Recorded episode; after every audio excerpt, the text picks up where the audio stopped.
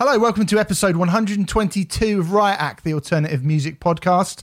Hope you've all enjoyed your Spotify Wrapped this week. Been seeing quite a lot of us on there. That's really, really nice of you. Thank you for listening to us on the most evil of platforms. Um, we were just discussing that, Remfry, weren't we, before we started recording? We anyway, were. enough. Of, we, we won't get too much into that. I'm Stephen Hill. He's Remfry Dedman. Hello. Uh, hello, Remfry's informed me before we start. Get a pillow, guys. Um, get yourself comfy. Re- Re- Remfry's got 10 pages of notes this week, haven't you? Mm, yes, yes, yes. uh, goodness gracious me, I did forget how much of an utter ball ache this albums of the year is. I can't believe we did two of these last year. Albums of the Yeah. decade as well. God, the We did. stress. The stress. It's only a stress if you let it be a stress. oh, I let I let everything be a stress in my life. Right. Well, I I, am think there's a lesson to be learned here. I am Mr. Stressicles. It's Because I. I spoke to you on Sunday and I went, I've only decided the top two places. I know, And- ridiculous. And I've, even today, I only, th- there were three places still today where I was like, yeah, that's probably just about. In fact, I changed it about three minutes before you called. Um, okay, as a change of tack, I've been thinking about this for months, and and Yeah. I'm just, oh, it's been quite a painful experience. Um, it's painful every year, but um, I've said it a lot this year, but I think this year has been a really gold standard year for music. Um, been pretty crappy for everything else, but as is often the way in these sorts of times, uh, art has pulled through, and there has been some brilliant stuff. Yeah, it's it's been excellent. So, in case you didn't know, because I didn't say we're not actually reviewing any albums this week, which means we won't be reviewing the fucking terrible new Smashing Pumpkins record. I don't know if you got a chance to listen to that. I've it's listened bad, to isn't it it? once. I'm, I'm- yeah, oh. listen. That's just not. So that's the review of the Smashing Pumpkins album. Yeah. Um, we will be counting down numbers twenty to eleven on our individual top twenty albums of the year. One that Remfry has poured over. It's really my albums of the day, really. Because I just think I like to sort of vibe it rather than um, be too kind of. It's how I feel today. Because I think if you do let you know, you get like Remfry, get really stressed out.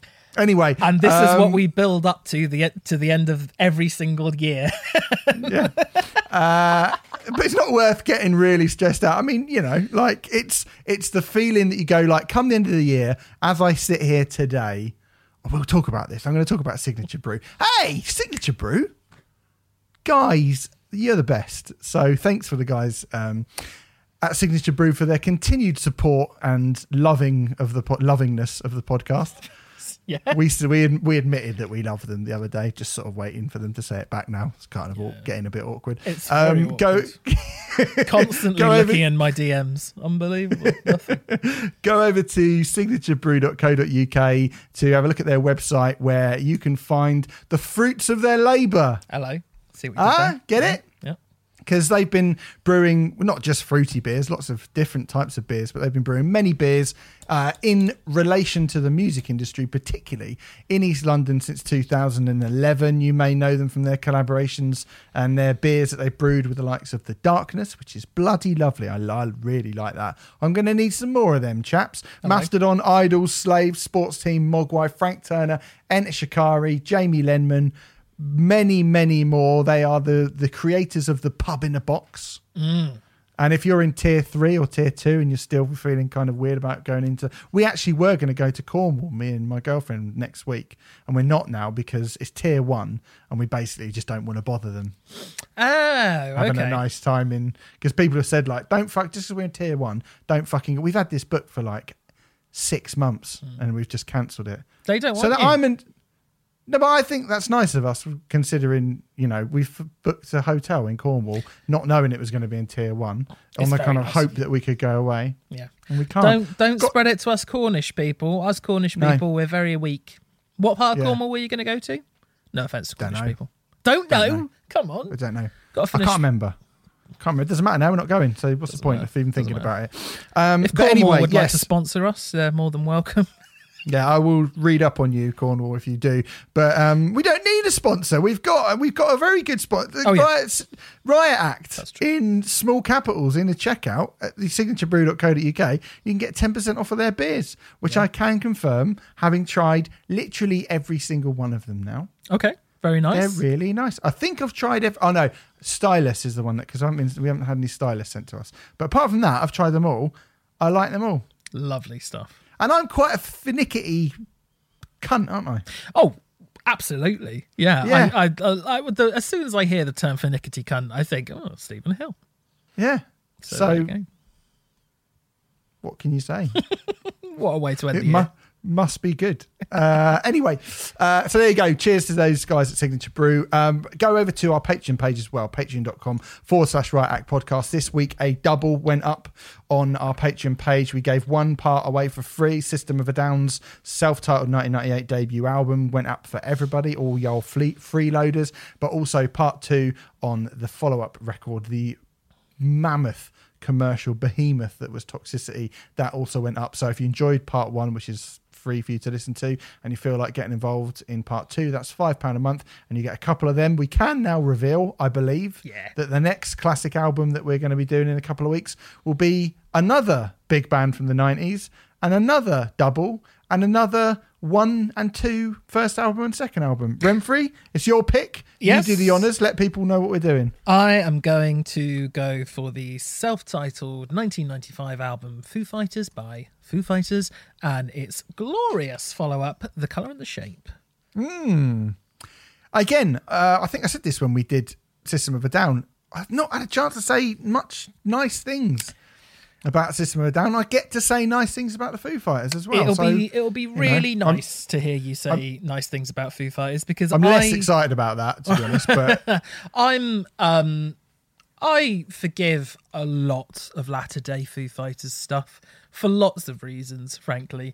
Um, you are nowhere near as forgiving as I am with the latter day stuff. But when we're talking about these two albums and these two albums alone, I don't think you're going to have any problem being very, very, very complimentary, are you really? no, not at all. Not at all. And if £5 a month seems like quite the stretch for you, you can give us any amount of money if you want and suggest a Rioters review, um, which means you just suggest any any album that you want, and we will hopefully one day get round to doing it. There are uh, over a million albums on that list currently at the moment, so we're struggling a bit. But we just put one up talking about Probot, more Dave Grohl. A lot of Dave Grohl this month since it's Christmas. We don't do Dave Grohl very much, so I figured Um, Don't let's do just, Dave Grohl Let's just have a so Dave Grohl. Mm-hmm. bonanza.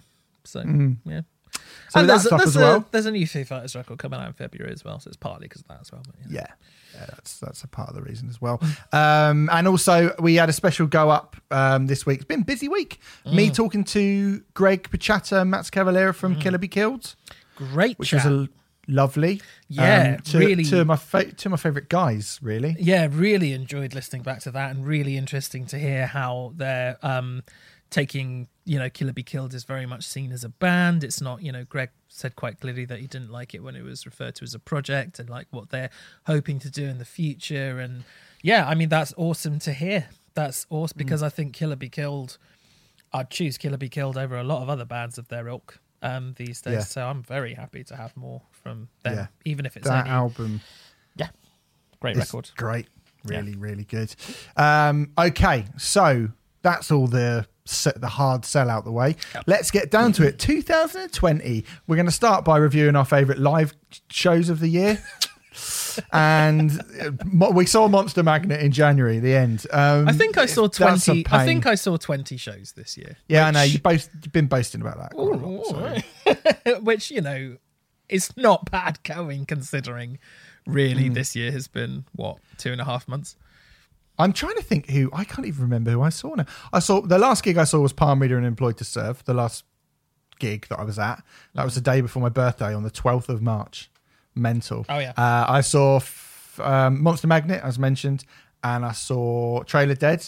Although I would go home early from that because I was really tired and a bit we- weirded out by uh, Conrad from Trail of the Dead when we interviewed him. Uh, and although very good band. Um, and I saw Five Finger Death Punch at Wembley. You saw Slipknot and Behemoth as well. And I saw Slipknot and Behemoth as well. Oh yeah, that's a. I can't believe I forgot that one. What a weird one to forget. It was very, about it, was really. Very early in the year. That was very, very early in the year. Yeah. Uh, yeah, looking at my concert archives. Hello, um, there's around twenty or so. I'm not going to name them all, but um, I went to some good gigs. But obviously, yeah, it's not much point talking about it. Yeah, so instead of that, we thought we'd put in a different sort of category. I mean, we'll talk about the best EP of the year at the moment, but I thought I'd chuck in since we can't really do best live show or best festival set or anything. Best song of the year. I mean, I said to you, like, pick a song that you've really loved from the year, maybe a few honourable mentions. Um, particularly, I mean, how I've approached this, and I hope you have too. Um, not that you've got a great track record for picking sort of singles or anything, but I mean, I was thinking more of songs that exist brilliantly on their own. Uh, and a lot, and you know, I'd say, well, all none of these appear from any bands that are going to be in my top twenty albums of the year as well. So, uh, Remfry, got any good songs? I feel like I need to um, justify this ever so slightly just by saying it's not always the case that your favorite song of the year appears on one of your favorite albums of the year as well.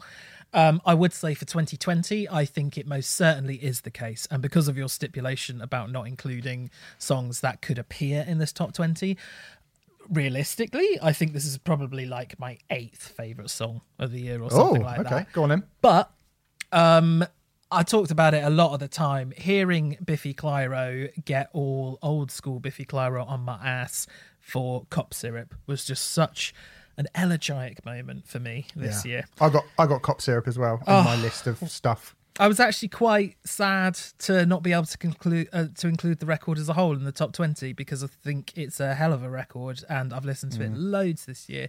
Um, it seems to have got a lot of people into Biffy, which is really really good to see. Uh, I was having a look at Merlin's top um, played artist of the year for Spotify. He's just number two. Spoiler alert! I think Biffy Clyro might be, well, it it might be number one on Merlin's favorite album of the year. He said that to me a couple of times. There's that and something else that he said to me that he is like it's one or the other. So, Are we allowed to say that? Oh, yeah. well, I don't know. I mean, it's his personal thing. It's not going to be a metal. It won't be Hammer, in Metal you know, Yeah, yeah, yeah.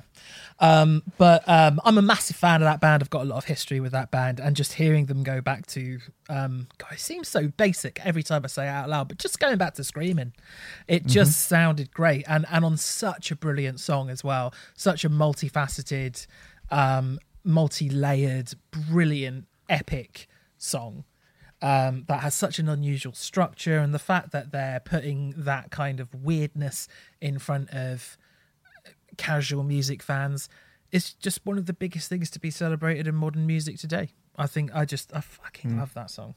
I just adore. Yeah. it. It's fucking excellent. Any other shouts, or was that your main one? I thought I I mean I thought I was only supposed to choose one, so um Okay, that's one. fair enough. I thought you might just do a few anyway. Well, okay, so Uh, there will be many spread throughout my list. I will definitely asterisks when I'm like. Yeah, yeah, this is one of my songs Okay. of the year. So yeah. Um, well, I'm going to pick. Uh, there's a couple of su- things I was like, I'm quite surprised. I've ended up listening to that quite a lot, and it stayed with me, even though I wasn't. I mean, I disagree by Poppy. Don't like the album. Don't really listen to the album. But she brought out a cover of that t.A.T.u. song, and it made me go, "Oh, I love that song." That um, all the things she said by Tattoo. It's a great song. Wanted to hear her cover, and then it went into I disagree, and I was like, actually, this is just a really great fucking banger. It's a proper great like f- club floor filler. So I disagree by Poppy. I've totally done a 180 on that. I think that's actually a wicked song. Um, another of, world. if, if people go back to our review, was it January? That, I think it, it was, was, yeah, very, week, very early. same week as Trail of Dead, if I recall. So I think that was like the seventeenth of January or something like that. Mm-hmm. Yeah. But um, yeah, you really have done a 180 on that because you did not enjoy that record at all. I don't think I. I mean, when I've gone back to listen to the whole album, I am like, yeah, this is not. I'm quite. The the album annoys me, but that song is really good. Ditto, um, Suicide Machines by King Eight One Zero. We battered the album. I think there's three songs on that King Eight One Zero album that are great. I mean, they're legit fucking great. So, Suicide Machines, massive banger. Um, not really much of a surprise. It's the only morsel of Gojira we've got, but Another World by Gojira, I think, is fucking excellent. Like, really, really brilliant. Um, Black Mirror episode by Open Mike Eagle. The second, uh, people have gone mad for that Open Mike Eagle album. I think the second half of it is really good, and the song just before it, the name of it escapes me now. The the, the world, the world opening up one. Anyway, uh, you can find it on Spotify. But um, Black Mirror episode is again such a banger that just works on its own away from the album, and I think you know it really sets off the second half of that record, which is great.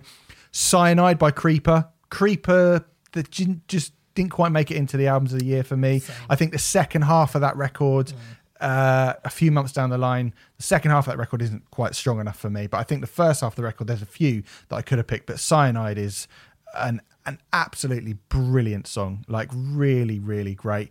And the other one is Exile by Taylor Swift and Bon Iver Nice. which I think is, I mean, again, Taylor Swift folklore was kind of crept stealth like forwards and c- creeping up and creeping up and creeping up past things which we were far more positive about in our reviews as as the years went on and it wasn't it's not quite consistent enough for me to put it in the top 20 i don't think but that run up to i mean the first three songs are brilliant and then exile with bon iver that kind of that, that duet that they do the swell by the end absolutely amazing but the best song of the year, and this I think probably is the best song, my well, my favourite song of the year, from a record that we were not positive about at all, and I've not even bothered listening to it. But I said it at the time. If you're too shy, let me know. By the 1975 is a fucking all-time rager.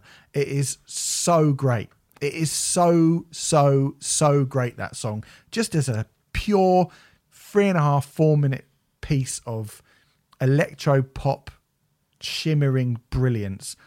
I think it's that's amazing. If if the 1975 had written 10 of them, they'd be in the top 2 or 3 for the album of the year. Uh, as it is because that is literally the only song on that entire record worth your time at all. They, they didn't even come vaguely close to being in the top like I've made a top 40 and they weren't even considered like if I'd done a top 50 wouldn't have been got close to the top 50 that song on its own is amazing I absolutely love it so that I genuinely think that is the best song of the year um feel free to slag me off for liking that I won't slag you off for it. I, I, I, um, I, I think there are other songs on. I, I don't love that record at all, um, but I do think there are other songs on it that are worthwhile. There's that um song with Phoebe Bridgers, which I think is well worth well worth your time as well. And there are a couple of songs Oh, yeah. on it that are very very good, but yeah, very kind of all over the place. A bit ammo-y, isn't it? You know, just Yeah. kind of like, Ugh, this doesn't feel focused in any particular direction whatsoever. And it feels like a lot of ideas have been thrown at a wall and just praying that a dozen of them stick. Um, And it might, Mm. And- might not even be a dozen, to be honest. So, yeah on- only one only one of them does really uh anyway um best ep of the year remfry i mean i'm gonna do like holy fawn the black lines was a brilliant what was it three, tracks? three it's only three tracks. Yeah. it's fucking great though. Jamie Lenman's king of clubs which you shout out some amazing stuff on there. Jamie consistent as hell brilliant always. The really Wake of a Nation by Zeal and Ardor is probably the exceptional artistic high point in an EP form this year. Although I haven't picked it as my favourite EP of the year, but I do think that is just an absolutely staggeringly brilliant EP.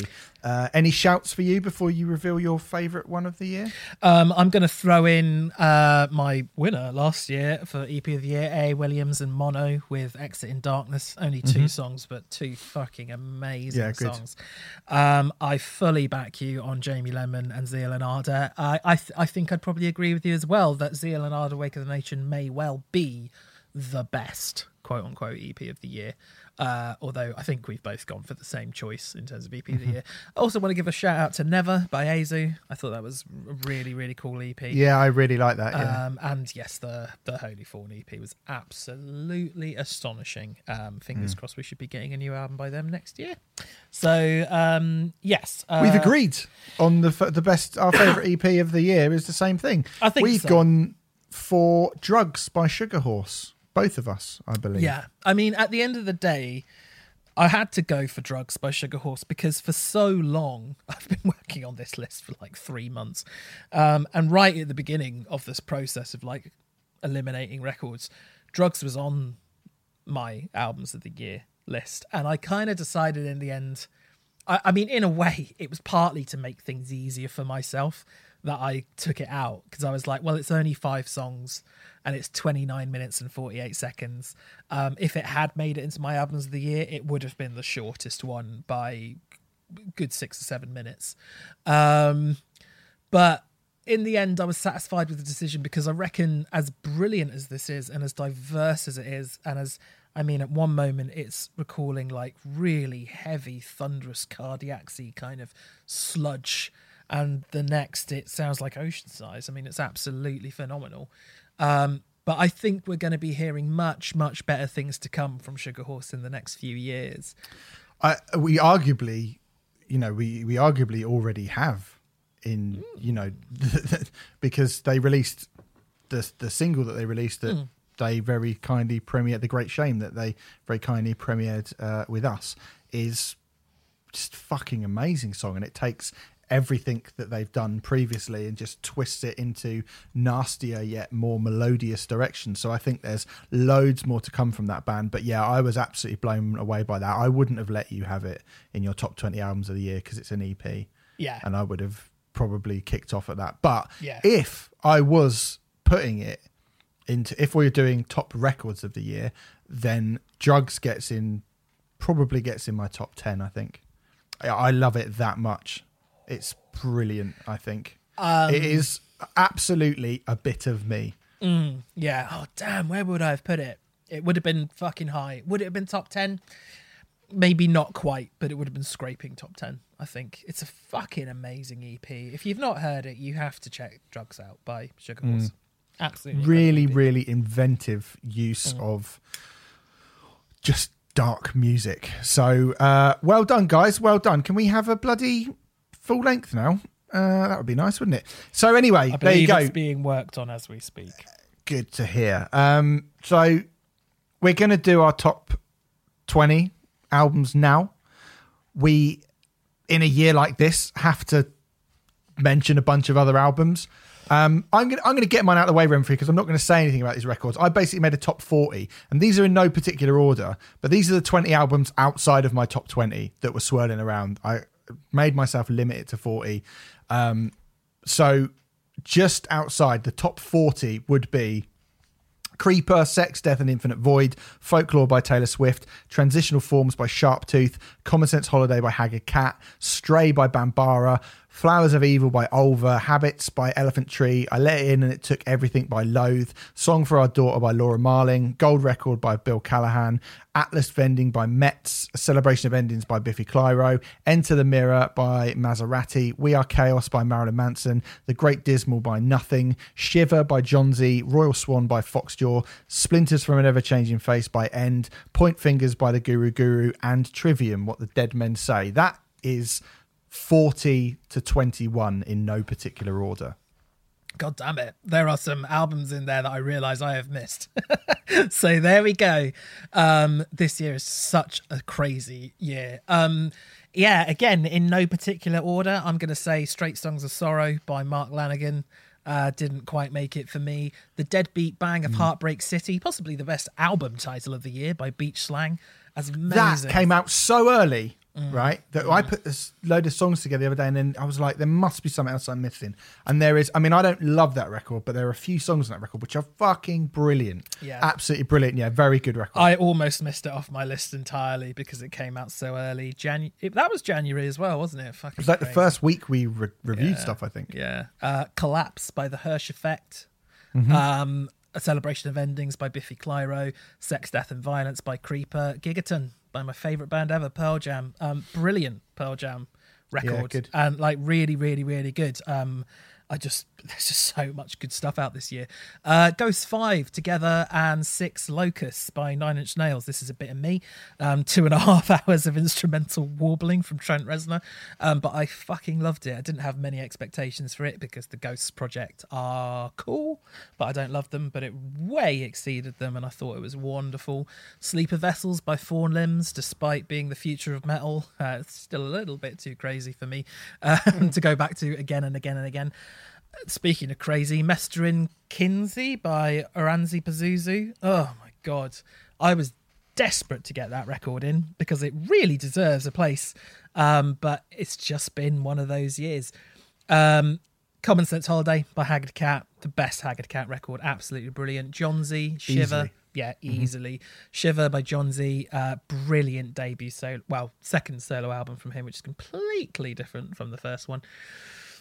Ultra Mono by IDLES, which I really liked. I think I liked it a lot more than you did, but just not quite in there. Um, I'm going to say this one now. Um, as much uh, as I have made shit tons of progress in my taste when it comes to hip hop and stuff like that, um, I can have a massive amount of appreciation for a lot of these albums now. But just because of my listening habits, I don't tend to go back to hip hop very often. I can look at a record like RTJ4 or Visions of Bodies Being Burned by Clipping and go, those are brilliant records but I'm not going to listen to them all those all, all, that much personally. So those two are there as well. Big Sleeper by Technicolor, Zero Zero Zero by Mogwai, Compromat by I Like Trains. I could go on, but I feel like that's probably a good place to pause it. That's fair enough. Yeah, um, you've mentioned some very good records there, Remfry. Um, so, who do you want to have us kick off then? Do you want to? I don't know who did it first last year. Was it me or you? I have no idea. Can't really, can't really remember. I think it was me because my number two. No, it was you because my number two was your number one, and we took it. We spoke about it at the same time.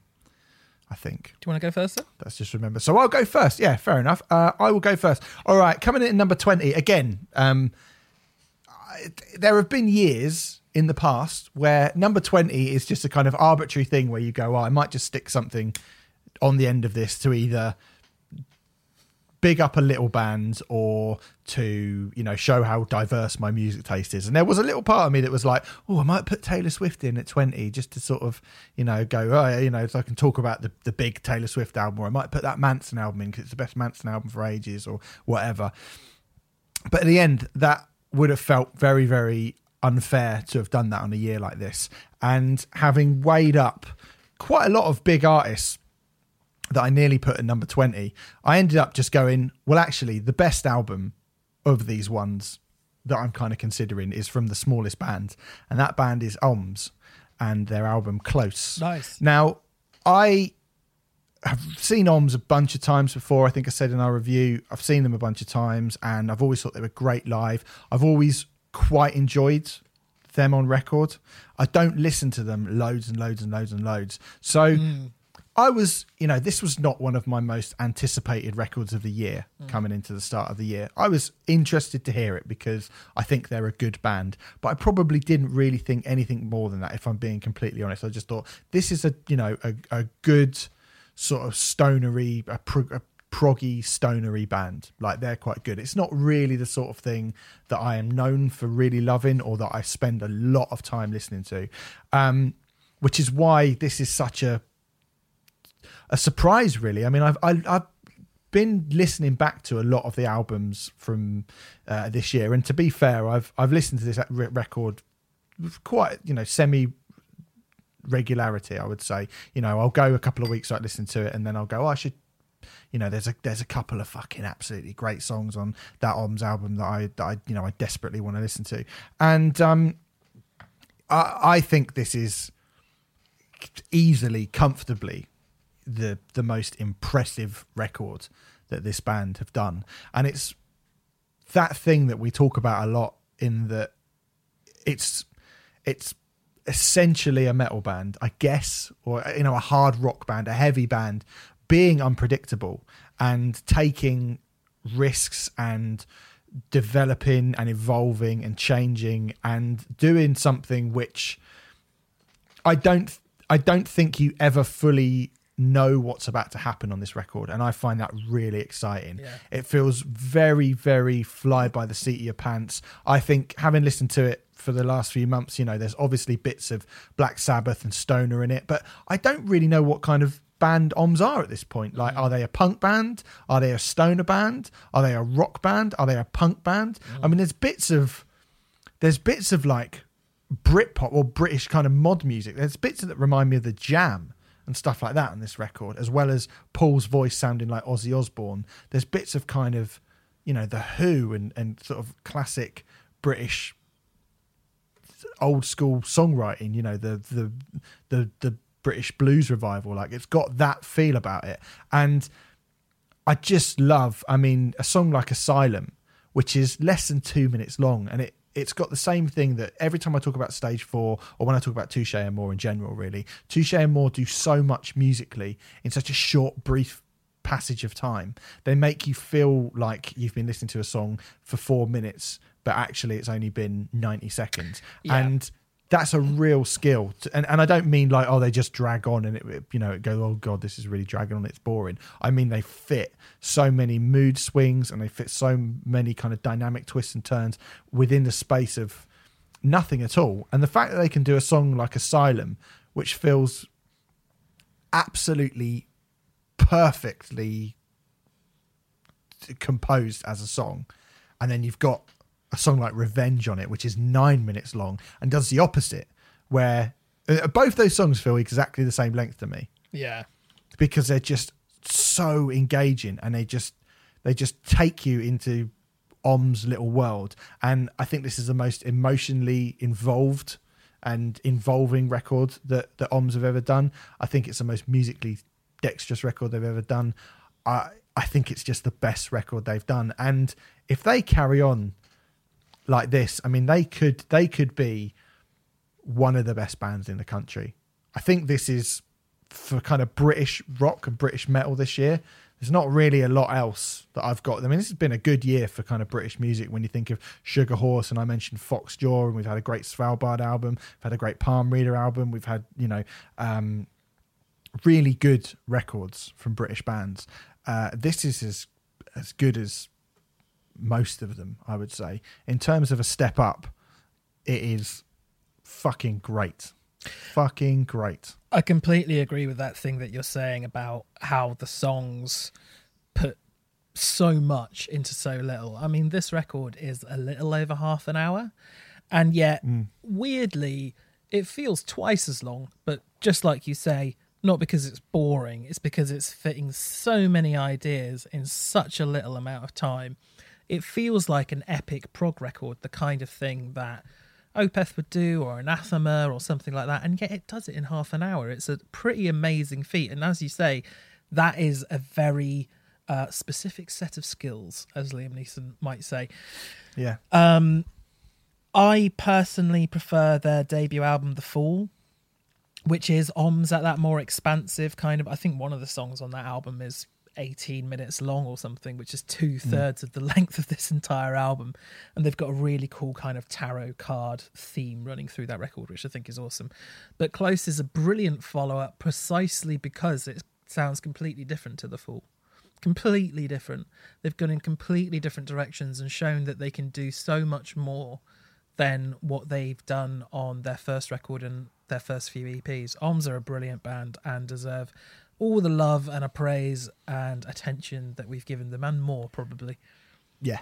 Really, really wicked record. I mean, if you've got any interest at all in, I mean, people kind of are aware, I would have thought if you've listened to the show a lot, that we're not, you know, we are not the, the guys to talk to about doom or stoner rock or any of those things. And to get a band like Ohhms in here who kind of are that, but I think they're a lot more than that. Like this to me is why you know if if I'm going to listen to one of these albums, it's going to be something like a band like this because I just think there's so much more going on to kind of entice me as a listener. So if you're interested in that stuff and you've not heard it, uh, you really really should go and listen to it. It's really great. So there you go. Ohhms' close is my number twenty. Very nice. Um, okay, I have to give uh, Andy from Palm Reader a shout out on this recommendation because after the recording of our Big Fat Alternative Quiz 2 around this time last year, I'd say, uh, he came back to mine and we went down a YouTube rabbit hole as one is wont to do at 1 a.m. when you're pissed. Um, and he asked me if I'd ever heard of this band, Bambara. And it was a firm no from me. And so he showed me the video for the song Seraphina, which is taken from this album. And I instantly knew that this was something special. A fascinating concoction of Southern Gothic post punk blues. Uh, the music just hit me uh, but not initially with as much impact as the lyrics, which flashed up in a bold red typeface over the images of the video and spun a rather touching yarn about two arsonists who fall in love and go on an arson spree before making love on a burning blanket. This is the world that we're operating in here. It felt like David Cronenberg's 1996 film Crash, but instead of crashing cars providing erotic thrills, it was burning buildings. You know, it's bonkers. It's so dark. They create a really vivid dark film noir world that lives and breathes through the timbre of the music itself and the beautifully poetic, magic, realist narrative prose of Reid Bateh. Uh, I'm going to say he has the narrative drive of the Hold Steady's Craig Finn, but with a far darker, more Lynchian edge. Um, he doesn't tell tales of losers, but rather of rebellious cretins, often without a cause, you know. There's ethereal female vocals which are used sparingly throughout the album, which float in with a siren like quality and are laced with equal amounts of sex and danger, as if a femme fatale has just entered stage left. And those dynamics are reversed when the same female voice coos, Come on, baby, let's have some fun, not realizing that the man she's enticing into bed is in fact death. Um, the twangy Eddie Dwayne type guitar recalls 60s spy movies, whilst the pulsating rhythmic bass lines recall the danger around every corner on the darkened streets of a 30s film noir. But when Bambara explode, they explode in a combustion of noise and spittle that betrays their roots as a noise rock band. But it's always used sparingly and always to great effect. Um, could not talk about this album without quoting some of the lyrics, as I want to do. Um, mm-hmm. In Heat Lightning, Death rides at night in a copper pinto, candy in the glove box where a revolver would go. His bones are trapped in greasy fat, and he's shaking as he laughs at jokes about the weather and news from the fire at the mill, letting parched mosquitoes drink their fill between his knuckles on the wheel while he laughs like baby pigs squeal. It's so poetic and it tells such a brilliant story. Or that seduction scene in Death Croons Death orders a drink, something pink with cherries and a sugar rim, he says, and make sure it's sweet. He grabs his wallet from his shirt pocket and two gold teeth clink in his empty glass. He rattles them and laughs. An older woman in a stained sundress sits down right next to Death and says, You've got some fucked up eyes, but they seem wild. Death takes off his glasses and smiles as she flashes a big bag of blow, saying, Tonight's so slow, wish this place would explode. I mean, it's so vivid. It feels like you're there. It's so poetic and it's so well told. Those Nick Caveisms are there, not just in the music, but in the lyrics as well.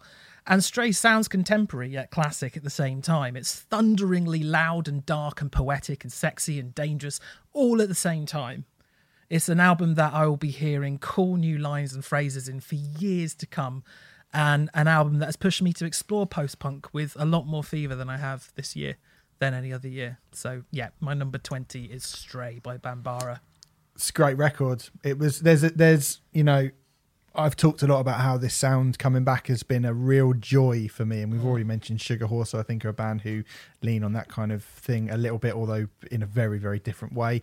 Um, I mentioned this in my kind of my top 40 i mean this was one that was in my 20 for a while uh, there are other things that are a bit like it that have kind of usurped it as the year has progressed hence yep. why it didn't quite get into the top 20 but i agree i think this is just a badass record and you know you being a massive nick cave fan i can absolutely see you know why you would want to pick this record. Oh, it, yeah. It's really, really fucking really, really fucking great. Um, good, good pick, Remfry. Good pick. Um, all right. Well, you didn't pick this, even though you wanted to pick it. Um, but I have. My number 19 is the mental Mestarin Kynsi by mm. Pazuzu. Brilliant. A record which I have to be perfectly honest with you, I have probably only listened to three or four times since we reviewed it back in what June time. Yeah, June, if, July. It, it does feel April? like it does feel like an undertaking, doesn't it? I mean, all Oranssi Pazuzu's record do records do, but it is one of those ones where you're like, I need to save this for special occasions. I think. Yeah, yeah. So it came out on the seventeenth of April. That's when it did. So it's been out for you know a good eight months now, and it, it's an almost impossible for me to really sit here now in a in as brief. I mean, I found it difficult, you know, uh, uh, with two weeks of listening to it to describe it when we reviewed it. At this point,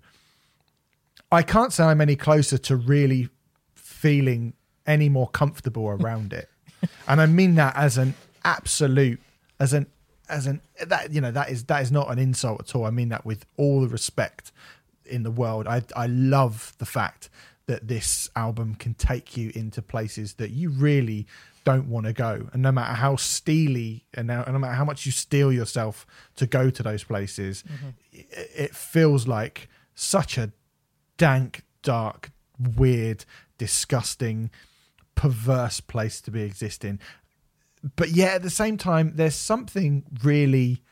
I mean, at this point, it's going to sound weird to say it, but there's something almost almost catchy about this record. It's so kind of arcane and it's you know that that that kind of spirit of industrial music and post-punk and psychedelic music which just allows you to which just envelops you. I it's, think it's hypnotic isn't it? It's hypnotic. Yeah catchy is not the right word. Hypnotic, hypnotic is the right yeah. word. And it envelops you and it's it's a it's a paralyzing listen in the best possible way. It is a paralyzing album to listen to. Merry you Christmas. To, Merry Christmas, everyone. I mean, if you haven't heard it yet, you might want to wait until January um, before you stick it on. But I mean, I do think it's an absolutely phenomenal record. Like I wasn't familiar with the Oranssi Pazuzu. I knew the name, but I wasn't familiar with their work. And the first time I listened to it, I did think I mean, they reminded me of like Ghost Bath. Vocally, I was like, mm-hmm. I never really got into Ghost Bath because it is just a bloke going, and I was like, I was always a bit like, this is maybe a little bit too silly, even for sort of extreme metal. This feels quite silly, and I there was a touch of that at first with the Oranssi Pazuzu, but the more I listened to it, the more I felt myself sinking into the filth that that was their world. but it, like I say, it's kind of it's a dark, dank, nasty filth hole, but it's also really playful and hypnotic and um, it's psychedelic and it's intoxicating. It is. It's a. It's a. It's just an album that that it, it's like a boa constrictor. It will just mm. suddenly mm. you'll you'll be thinking, oh, this is weird, and then suddenly your your lungs are being crushed by it. It's oppressive and playful. It's like Salma Hayek in From Dusk Till Dawn. Sure. Yeah, yeah, yeah, yeah. yeah that, that. That's not that. That's not that niche, is it? No. Um, uh, yeah, really like picking a tr- picking individual tracks out of this. Mm. Well, trying to pron- trying to pronounce mm. any of the tracks on this is like not something that I can be bothered to do. And and it also feels like a kind. To. I don't think you need yeah, to. It's a, it's, it feels it's like, work as a whole.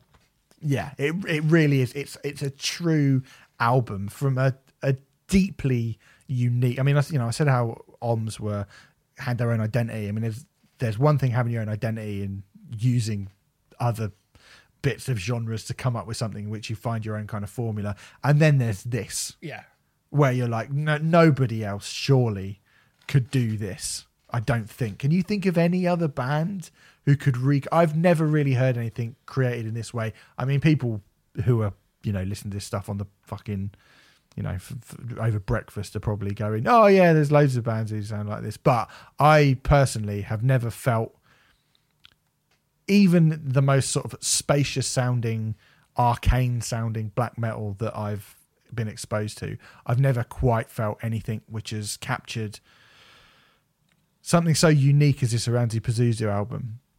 And you really do have to be in the mood for it. But on the rare occasion that I am in the mood for it, I'm always just stunned at how great it is. Mm. It's really, really brilliant.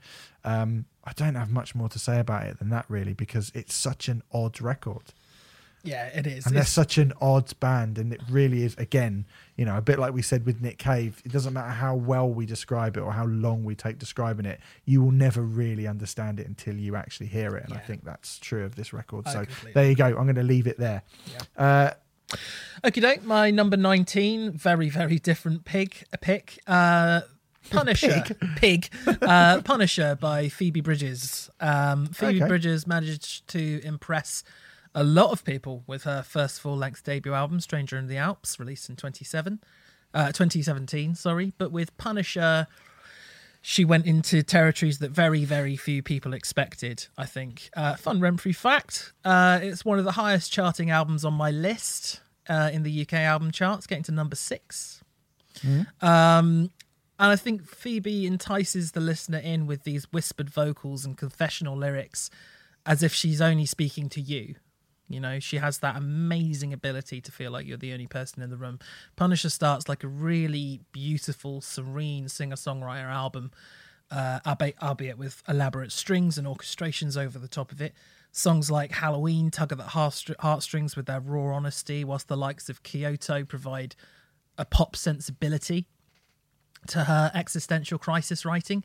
She's meticulously crafted her meticulously crafted melodies float above these songs. They're suspended like apparitions, you know, over the music. In Chinese Satellite, Bridgers mourns the loss of a loved one while simultaneously lamenting her own lack of faith by saying, I want to believe. Instead, I look at the sky and I feel nothing. Swore I could feel you through the walls, but that's impossible. And she manages to intertwine the intimate and the profound seamlessly. You're equally likely to find Bridgers singing about relationships and mental health issues as you are political or religious apocalypses, because in her world, they're one and the same.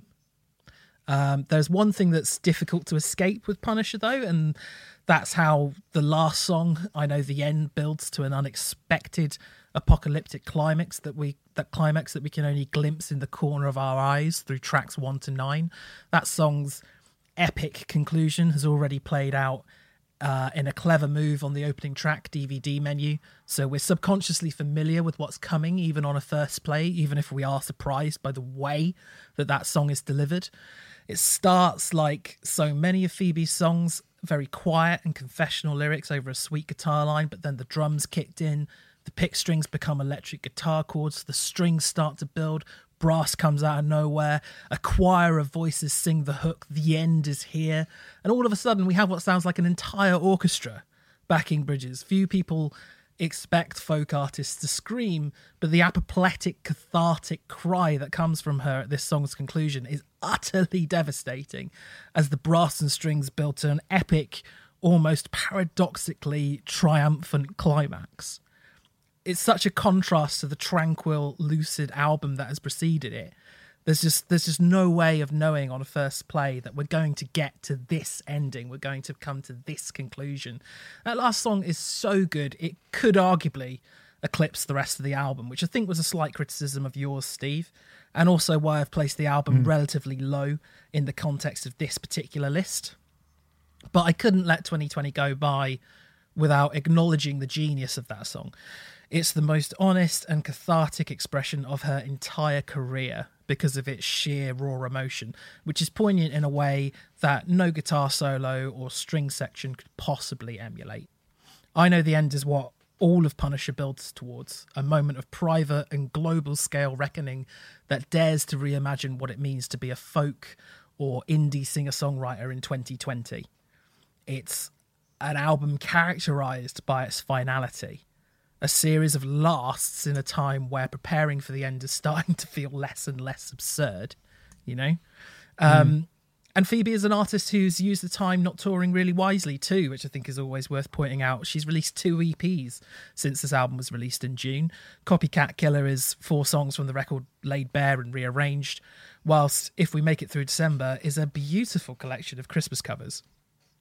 Um, and it's really encouraging watching an artist using her downtime in 2020 to be to do something creative rather than sit idly on their thumbs whilst the world gets back to some semblance of normal. So um, both of those EPs are well worth checking out, particularly if we make it through December. Um, yeah, absolutely astonishing record from a singer songwriter who I've admired for quite some time. I really, really loved that record. Mm. Yeah, I know. I remember you did. I, I thought it was very good in parts. I mean, it's not really one that I've gone back to a lot, to be perfectly honest. Sorry. I don't want to speak about it too much now because I can't really remember the last time I listened to it. I did listen to the EP that we were sent, the kind of reworkings of those songs, and I was like, yeah, Oh, it's okay. it's pretty good. It's okay. Yeah. Um, but yeah, all right, good pick. Um, I think I think my the the seesaw of quality, it being so high towards the end and very very good towards the beginning, is Yeah. probably why it's placed where it's placed. But I do adore that record. I absolutely love it. Yeah, okay. So here's my number 18, and it's a record which I think, I mean, particularly when we reviewed it, you were a hell of a lot more positive about it than I was. And I was very positive about it, but I, I expect we'll be hearing about this record again. And I have to say, I wasn't entirely sure that this was going to make it into my top 20 because I think at the time I said, this is really good, but fuck me, it's hard work. And I stand by that, although, I mean, I've just been speaking about Oranssi Pazuzu, which is probably more hard work than CLT DRP. Uh, but Hmm. CLT DRP without the eyes is my number 18. Uh, Um, CLT DRP without the eyes is my number eighteen as well. is it? Ah, right. Okay. That's good. I thought that would be a little bit higher up in, in your list, but I mean, there we go. I love it. Um, do, do you want to go? You go first, and I'll Yeah, in, yeah, I mean- blanks. Basically, when we reviewed it, I'd had a week and a bit with it. I think I'd probably had 10 days with it. And it's such a head fuck, this record. Yeah. It's such an abrasive, odd head fuck. And then I'm really glad that we've just done the System of a Down podcast uh, so close to talking about this record because I think the put, you know, I recognized in myself going, yeah, I didn't like Suite-Pee when I first heard it. I didn't like it. I thought it was too weird. I thought it was odd and I'd never really heard anything like it before. Now, I should be old enough to realize that when I feel like that about something, it means that eventually I'm going to think it's really, really great. Um, but I'm not sure that I had quite acknowledged that to the point where I should have done on that record when we reviewed it. So I'm glad that I'm going to get the chance to sort of redress that balance now because I think CLT DRP are an incredibly unique band, really, really powerful, and they're powerful and they're heavy. This record is as heavy and as in, as intense as just about any record that you can name this year. I mean, we've talked about stuff like Fawn Limbs and Napalm Death and Anaal Nathrakh and Five Finger Death Punch, really heavy bands, right? Um, I was waiting for you to laugh. I was like, yeah, yeah, yeah, Five Finger Death Punch, that's fine. Um, but do you know what I mean? So we've spoken about a lot of really, really heavy bands, but I'm not sure any of them managed to meet the just fucking uncontrollable intensity of this record at its most intense. And yet it's not a, a metal record. It's barely even a rock record. I'm not really sure what this is, to be perfectly honest. I'm still not really sure.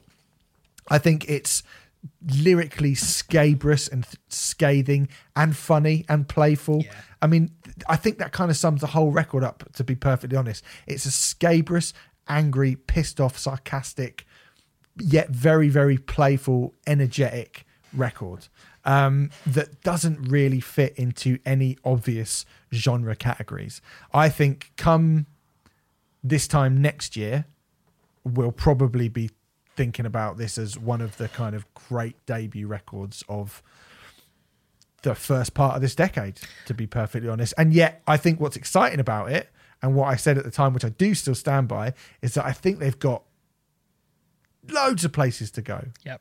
If this is System of a Down, and you think they could come up back and make a toxicity, that's incredibly exciting. A thing, I, I- think. I- so I- yeah, very good. Yeah, I think the closest I could get to summing up their sound would probably be electro punk, um, but that doesn't that doesn't gather all of it up. Um, Summing their sound up is a struggle. I'd say it contains ingredients of um, other bands, whilst all the while retaining a unique sense of identity. Um, they draw influence from musically diverse acts ranging from the Prodigy, Horror, Death Grips, Yeah Yeah Yeahs, and Meshuggah, uh, with a splash of Peaches thrown into the mix for good measure. Um, Annie Dorrett is just a fucking star in the making. Um, she's acerbic, sarcastic, caustic, and provocative, whilst having something to actually say. she's possessed when she performs with furious, righteous indignation, covering topics such as body image, mental health, gender roles, and the relationship between father and daughter. Whatever Annie sings about, She does it with an acidic rage and honesty, and manages just manages to do so whilst at one moment sounding like Nina Simone, the next she sounds like Bikini Kill's Kathleen Hanna. You know, um, it- their sound is a stunning thing to behold, and like you say, completely unique to them. It doesn't quite sound like anything you've heard before. It's genuinely nihilistic, caustic electronics are thrown into this three piece that sound as feral and pissed off as Rage Against the Machine did in '92 or Public Enemy did in 1988. You know, um, I nicked this perfect summation of the record from Rosie Solomon's Distorted Sound review, which I think just brilliantly, brilliantly summed it up. This nuanced take on the feminist punk genre is unlike anything we've seen before. It speaks to the current wave of feminists growing up, looking at the past and seeing where mistakes have been made. It counters those mistakes with acceptance, perseverance, and an urge to do better. And it makes a hell of a lot of noise whilst doing so. They don't just reinvent the wheel, they tear it up and build it back together with honest, poetic lyrics from the weirdest spoken word night you've ever been to. It's noisy and off putting, but it's also compelling and intriguing. It will keep battering you until the very last second, and it's some of the most important music right, around right now. I couldn't agree more. Yeah, that is a very good summation of that record. Yeah, really good. Um, and like a serious grower. It will, f- and you got. I think with something like that, you've got to just, you've got to a bit like a Oranssi Pazuzu, although different. You've got to kind of embrace the fucking madness of it all Yeah. because it's it's a white knuckle, wild roller coaster ride. This record, Yeah. and yeah, it's very very good. Definitely Um, a grower. I think I was more um, enthusiastic about it because I'd had it since March, and you'd had it. What did you say? A week, ten days? yeah, about a week or so, ten days. Yeah. So I'd I'd had it for like seven months before before we reviewed it, and I'd been listening to it quite solidly. So yeah. Yeah. Yeah, it's very good. All right, well, I'll move on then. Um, my number 17. I mean, you guys told me, you did tell me, you all told me that Mike Vennart was good. You all told me. So. And I didn't disbelieve you. I just was like, oh, yeah, I'm sure he is. I've just not really gone in that much. And the album that we reviewed previously, I was like, it's kind of weird. I don't know if I'll go back to it because I don't know how much weirdness I need in my life. Turns out, from the, the look of this list, uh, maybe quite a lot to be fair. But um, in the Dead Dead Wood came out, and it was a surprise release. I remember it's only what um, three, four weeks ago that we reviewed it. Maybe Mhm. not even yeah, a couple Mhm. of weeks ago that we reviewed it, and I, you were very very keen to review it, and I was like, yeah, cool, we can review it. I can't sit here and pretend like I was super duper excited until I put it on. That is, and I just suddenly it was like something clicked in my mind, and I thought, oh yeah, this is this is what I want rock music to sound like. This is what I want alternative rock to sound like. It's heavy, it's eclectic, it's incredibly lush. It sounds like one of the things that I've noticed from listening to it in the intervening weeks since we've reviewed the record. And like I say, you know, this is still not, you know, 6th of November. So not even a month since it came out mm-hmm. as we sit here and record. The way that everything is pieced together, the the lushness of the way it sounds like I've been walking around putting it on with my headphones on when I go for a walk in the morning or whatever, and I can just hear the clarity of those guitars. You know, this is I know Mike's a big fan of the Cardiacs, and he's obviously a big fan of very very heavy music as well, and the kind of amalgam of what alternative rock used to be, which was I really like these melodious indie bands and the Beatles, but I also like the idea of progression, and I also just like the sheer kind of the weight of heaviness. Do you know what I mean? Metal, like actual metal. Um, Fork in a Road, the last track on this record, is it's 12 minutes and 37. It's not really 12 minutes and 30 seconds. There's a, a, a bit added on. It's kind of what, like nine minutes or It's so? about roughly? nine and a half minutes. Yeah, about and it's just absolutely bewilderingly bombastic, but incredibly catchy. Like the and, and not just vocally, like vocally it is the riffs on it are perfect. The the the kind of the lush soundscapes that he that he he, he kind of pulls out of nowhere at hmm. points. I mean, a song like Lancelot, which I just think is fucking beautiful, just stirring and st- without being, you know, like no, it's none of it's cheesy. Like alternative hmm. rock got to the point in the sort of late nineties where it started sounding a bit cheesy, and it's or it started sounding very radio friendly. And this reminds me of a time when the kind of pre MTV alternative rock gold dust pay dirt years where bands were getting signed up and told to write songs for MTV. It just sounds like a more innocent time where people who owned Husker Du and My Bloody Valentine and Slayer Records thought, let's make something which sounds like all of those things. And if you can do that with the kind of the caliber of musicianship that Mike obviously has, you can make a fucking brilliant record. And I think this record is, were it to have come out in, say, August, mm. Lord only knows how high up this would be. Lord only knows. Yeah, it's still growing I mean- on me as well. Yeah. I mean, it's got, it's got above some stuff that I was, I mean, like Bambara, for example, isn't even in here, but this mm. is. And, you know, there, there, there's things on that list, like I said, that have been, that I've been listening to all year that I think are great. And yet I still, I'm just like, no, no, no, th- this is, if I don't put this in somewhere, I'm going to regret it because come six months from now, I will have, I feel like I'll have every nuance of this record etched into my brain. It's fucking great, this record. That is awesome to hear. I'm staying quiet. I bet you Um, are. Um, my number 17 is um, a really good friend of mine, um, Katie Malco with Failures. Um, Oh, yeah, I like this record. I've followed Katie's career with vivid interest for the past five years or so. And this debut album has felt a really long time coming. Um, it had been seven years since her last stunning EP, Tearing Ventricles. Um, so I was really nervous pressing play on this. There'd been a lot of anticipation building for this record, and, and you know, Kate is a friend. I really, really, really wanted to like it. Um, and it proved very easy to like this record. In fact, it proved very easy to love it. Katie has such a wonderful sense of melody that evokes 90s female led guitar pop, stuff like Sheryl Crow, Alanis Morissette, even Sarah McLachlan, I would say. And those might seem like outdated references, but a great melody is timeless, you know? And and Katie has buckets of them. Um, I read another fantastic summation of this record. If you can't do it yourself, gets nick someone else's words. um, Mia Hughes' review of the album on Secret Meeting.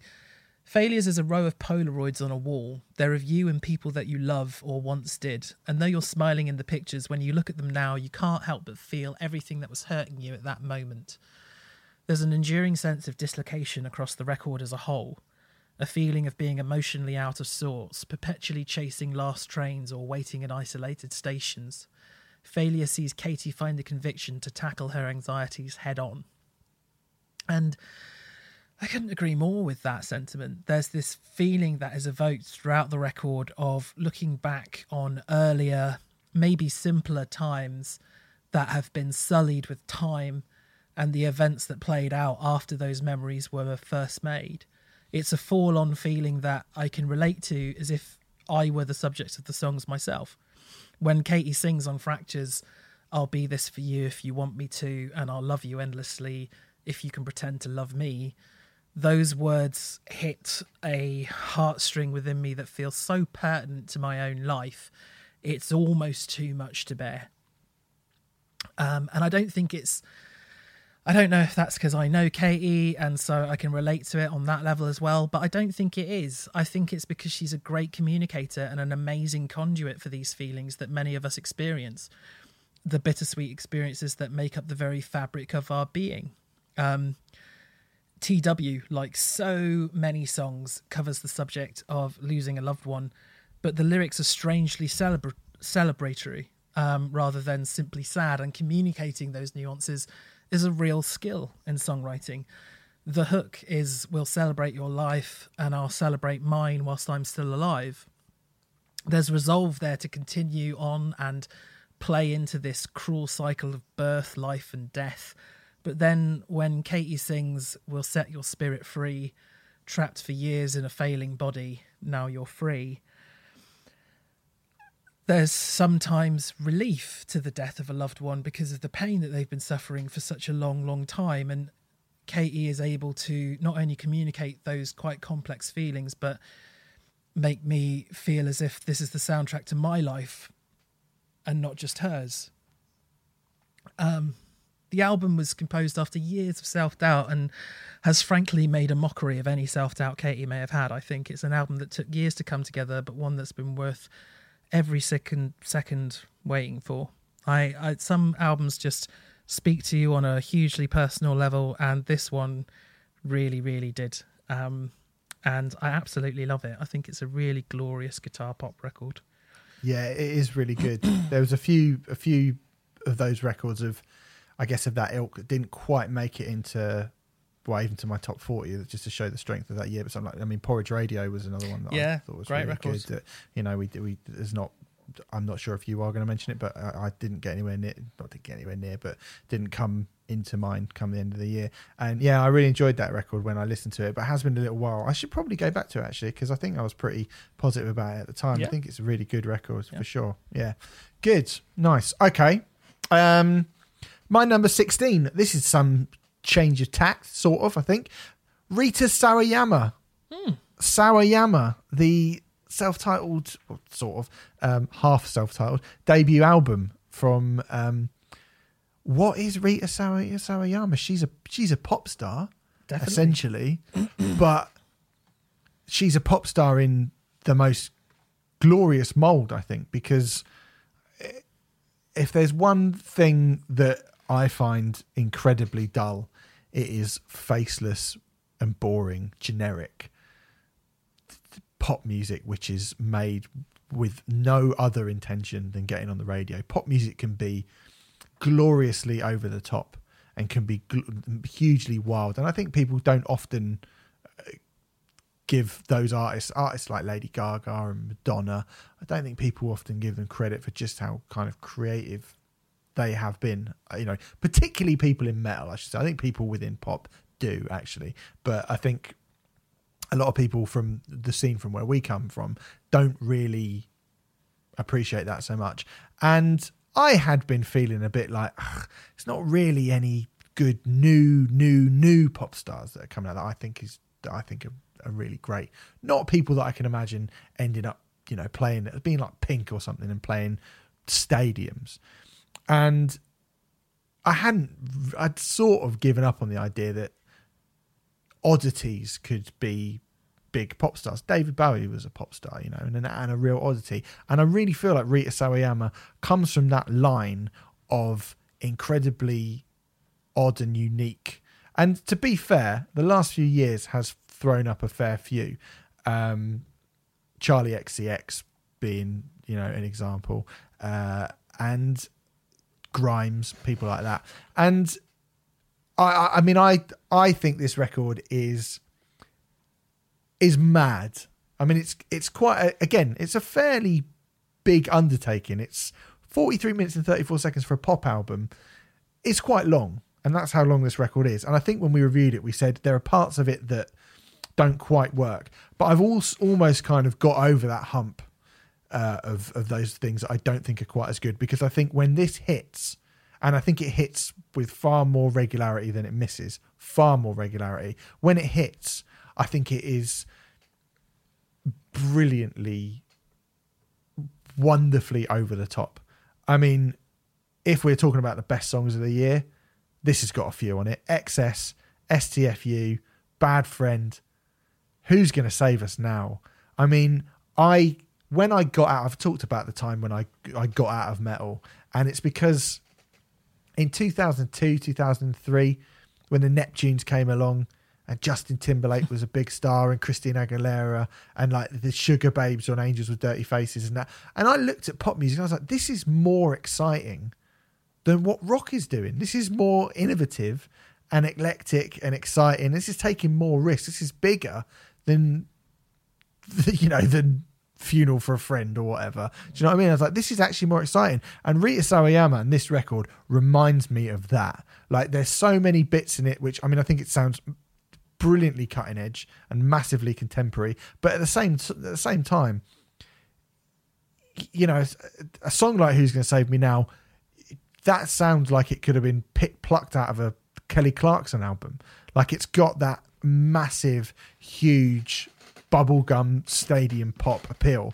And she, you know, she messes with guitars and she messes with kind of her native, uh, you know, being kind of um, from uh, Japanese descent. She she brings some of that kind of Eastern flavor into her music as well, and I think it makes her a really distinct sound. And and and the thing as well is again like from what I talked about at the start about pop music and how it can sometimes the the kind of generic nature of pop music means that like the poppy album I felt like that's the or oh, we'll do a rock album. There's been a lot of chat recently. Miley Cyrus, she's going, you know, done a rock album, and she's gonna. And when you kind of go out of your way, go right. This is now we're going to write a rock song. Ed Sheeran did it last year, and he got that matey uh, Chris Stapleton in a song together. Hey, this is what a rock song sounds like. I don't ever feel like, even though there are guitars and heavy guitars on this record, I don't feel like it's an attempt to be like, oh, we're going metal. It just feels like the it feels like part of her genetic makeup. It feels just, like one part of the tapestry of her music. It's just another and, instrument and another texture to play. Yeah, with. yeah, yeah. It, it, absolutely is. It's not forced. It's not false. It doesn't come from a place of cynicism. I think this record is like is wonderfully free and but yet brilliantly focused, which I think is what makes for really, really great pop music. Hooky, innovative you, you know very very distinctive to the the person who stands in front of it. She's got an incredible amount of charisma. She's got a fantastic voice. I really as the year has gone on uh, i just think this album gets better and better and better and better. And that's kind of the opposite of what people normally think about pop records. Mm. Oh, you hear it once and it's in your head and then you get bored of it. Mm. This is the opposite of that. And I think that is a great sign of quality for a pop record. I certainly think there's a lot of depth to it for a pop record. I mean, that's going to sound like me damning with faint praise to a degree, but I guess as someone who doesn't well I, I i just don't tend to listen to this kind of music but like i say i know a good pop album when I hear it, and this is undoubtedly a great pop album. There's like so many brilliant, brilliant songs and brilliant, brilliant moments on this record. And like you say, she does have a really unique individual style, which she's managed to put together relatively quickly. This is her full length debut. She did a couple of EPs and stuff, but yep.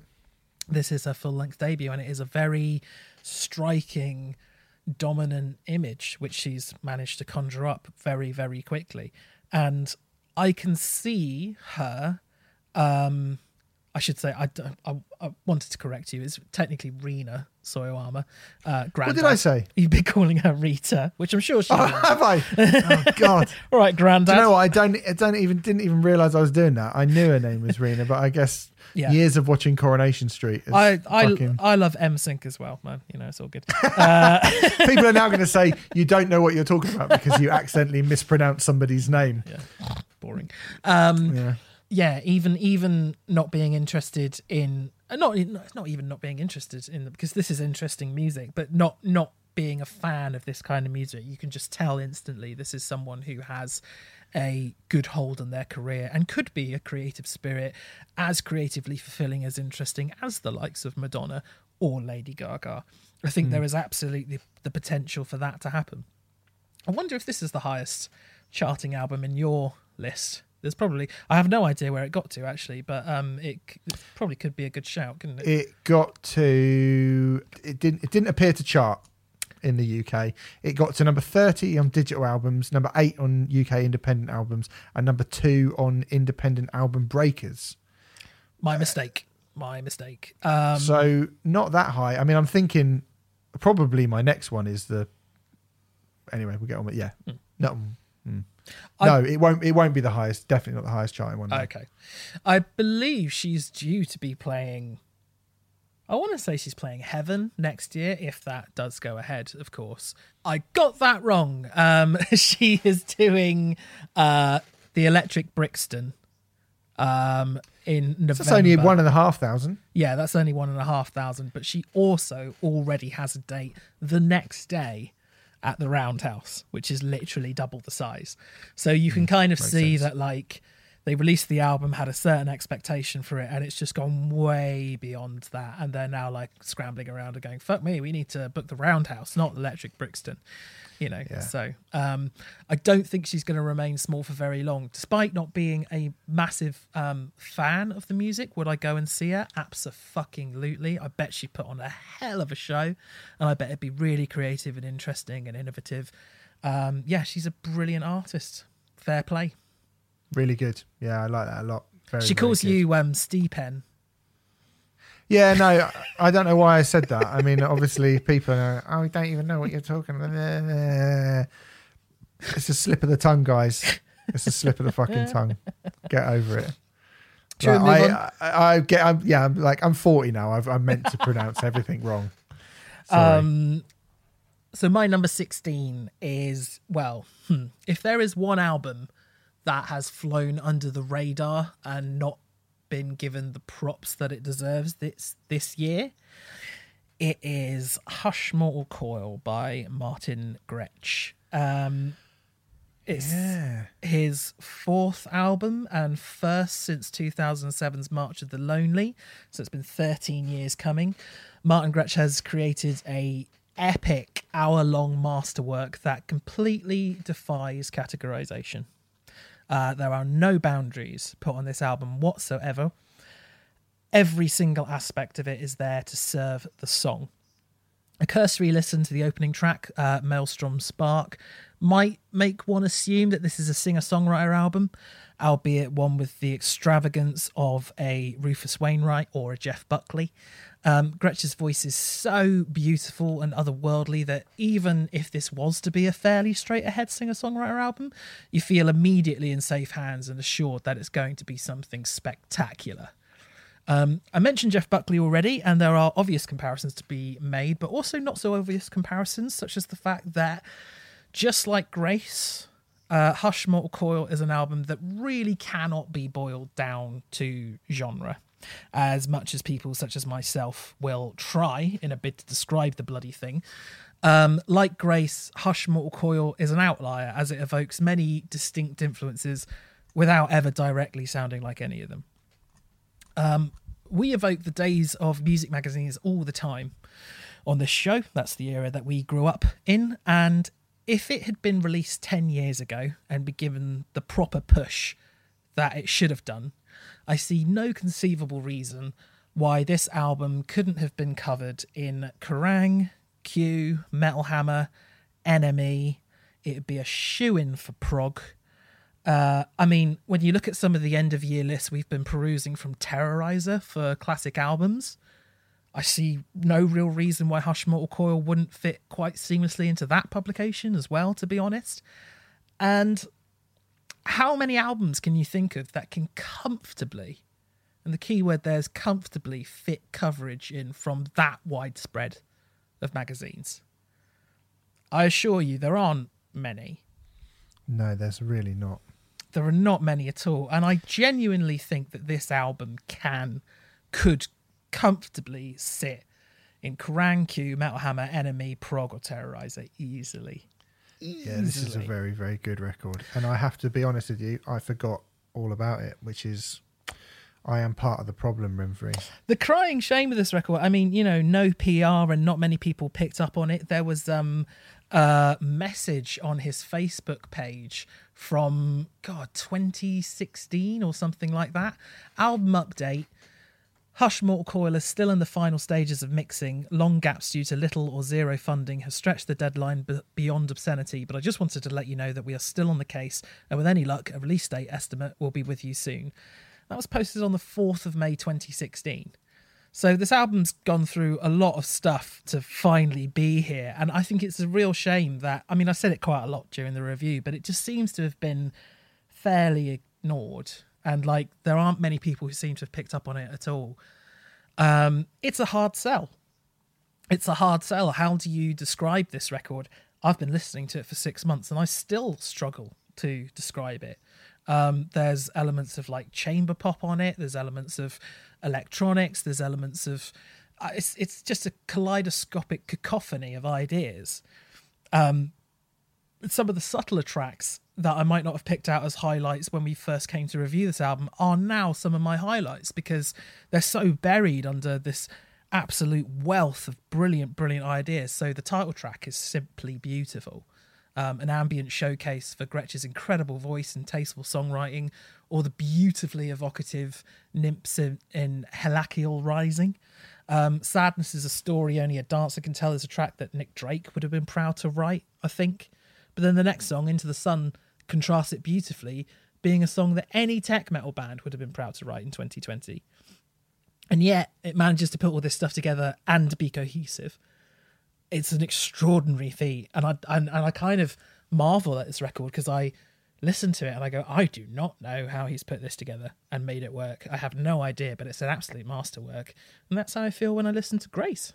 You know, I don't think Yeah. I don't think Grace and Hush Mortal Coil sound the same, but they have many, many, many through lines and many, many things that make me compare the two. And I think this is an absolutely golden record, which really deserves so much more press than it got. Yeah, I feel really bad because it was such a difficult record to get your head around that I listened to the I listened the shit out of it when we reviewed it because I was like, I have to get this right. And then as soon as we finished the review, I haven't listened to it again. And I think it's maybe because I was like, wow, I really need a break hmm. from that record for a little bit. And unfortunately, I just it just slipped my mind. But it is I do remember thinking this is fucking outstanding musicianship. I'm going to go back to that, Remfry. You have reminded me to go back to that. Good, good shout. I'm glad you're here. Good job you're here. Good job you're here, wasn't it? But that's a nice change from two and a half years ago when you wanted to call it the Stephen Hill Show. Yeah, it would have been more, just you know, better for our our profile. I think. It's yeah, yeah, yeah. It's Well, eh, et cetera, et um, anyway, okay, cool. So there you go. That is your number 16. My number 15.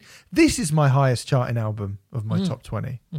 It went in at number five on the UK album charts. Deftones gonna be Deftones, aren't they? Releasing good records. Ohms by Deftones. Now, we're on far safer ground here. Uh, in general, I think you all know how both of us feel about Deftones. We've bloody gone on about it enough. I have to say, um, 15 is either is one of two things here, Remfry. Now, either this isn't as good a Deftones album as Deftones have produced in the past, where they probably would have been higher up, or this is a much better year, or both.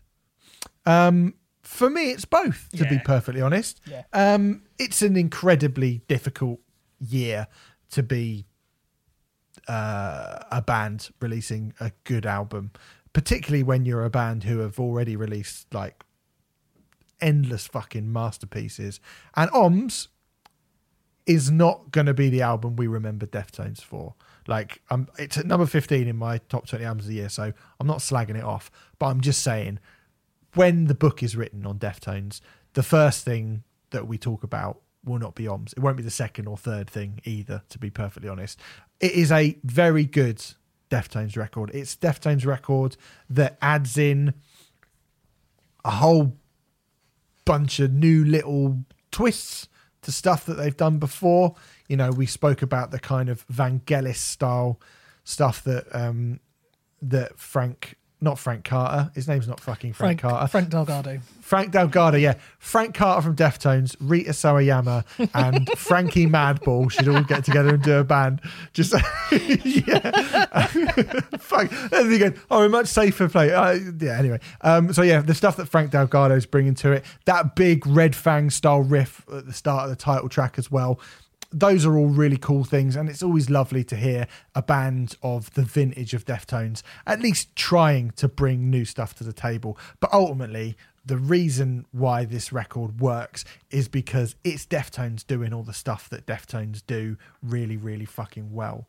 I loved hearing. I mean, this link is dead is still the highlight for me because Deftones sounding really, really heavy, like really heavy for the first time in God knows how long. Like you know, I don't want to rabbit on about Gore. I love Gore and I love um, Koi no Yokan, both fucking brilliant, and obviously Diamond Eyes is a classic as well. I love all those records, but I don't think they've sounded as heavy as metal as they sound on this link is dead for a very very long time and i loved hearing that i think there are hooks the hooks are less obvious on this record. The kind of the it's an illusion which you don't actually think is a hook but then you did it the second i started bringing it up. Um yeah deftones are deftones. They are fucking brilliant. And they are pretty much i would say at this point i'm not sure they're capable of releasing a record that wouldn't get into my top 20 albums of the year. Um I, and I concur. And I don't think it's damning with faint praise to have them down with 15. It's just a fact of the matter that even an average Deftones record is above some f- really fuck. I mean, we just spoke about how exciting CLT DRP were.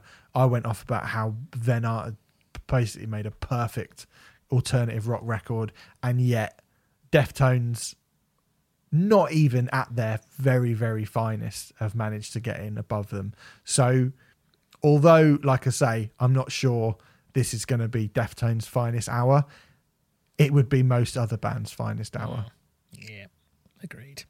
Um, one question: When we reviewed this record, you said of the last four Deftones records, uh, at that point it was your least favorite. Uh, do you still agree with that? i think i do i think i do. Yeah. I mean uh, and that just shows how incredibly strong their back catalogue is.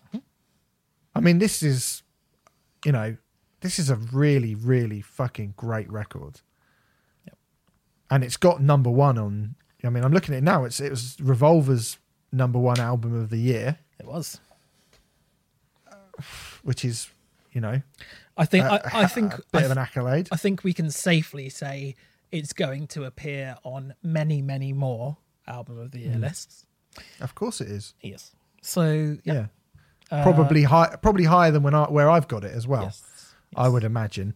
I mean, it's much higher in my Metal Hammer albums of the year list Mhm. because there's a lot of stuff that's not kind of eligible that's coming up throughout this. So, you know, I would, in, in terms of metal, there's not really much that I think is superior to this this year. Deftones are good. The end. Hot take. Um, my number 15 is Emma Ruth Rundle and Thou with their debut album, debut collaboration album, May Our Chambers Be Full. There used to be a time when collaboration albums wouldn't really live up to the idea that you had of them in your head. May Our Chambers Be Full um, between the ethereal, somber strains of Emma Ruth Rundle and the sludge noise terror of Thou is exactly the Jekyll and Hyde hybrid you expect it to be.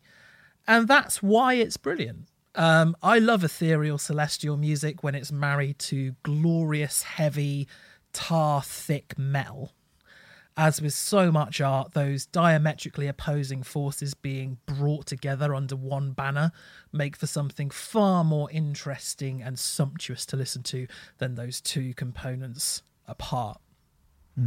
It's not an obvious collaboration by anyone's standards. Um, Emma Ruth Rundle adopts a sort of shoegaze infused post rock approach to folk, whilst Thou usually adopts an incredibly sludgy and heavy approach to Doom. But often bands do projects outside of their other bands to do something different from the norm. And it doesn't really feel like that's the case with this collaboration. It just feels like they've taken the absolute best elements of Emma Ruth Rundle, the absolute best elements of Thou, and combined the two together and created something really fucking cool as a result. The it's such a thick, textured sound that the guitars make in particular. It is so sludgy. At some points, it sounds like there are three or four different guitars playing all different things. but then that's offset with all the guitars then seemingly playing the exact same thing together at once and it just sounds massive um, out of his existence is a prime example of that with a wonderful guitar break that lifts the song before all the other guitars pulverize you to the same riff Emma takes on most of the vocal duties on the record, which is definitely for the best, I think. Her vocals swirl beautifully around the sludgy swamp of despair that thou conjure. But Bryan Funck's tortured screams bring a malevolent presence to proceedings that is both haunting and terrifying. Uh, pretty much all of these songs combine those two disparate elements expertly, but Magical Cost is particularly noteworthy, I think, for the call and response between Emma and Bryan. The black metal elements that they bring into that song as well just sound particularly potent. Um, but they evoke Smashing Pumpkins just as much as they do Darkthrone, with Into Being sounding like an extraordinarily heavy version of the former's Mayonnaise.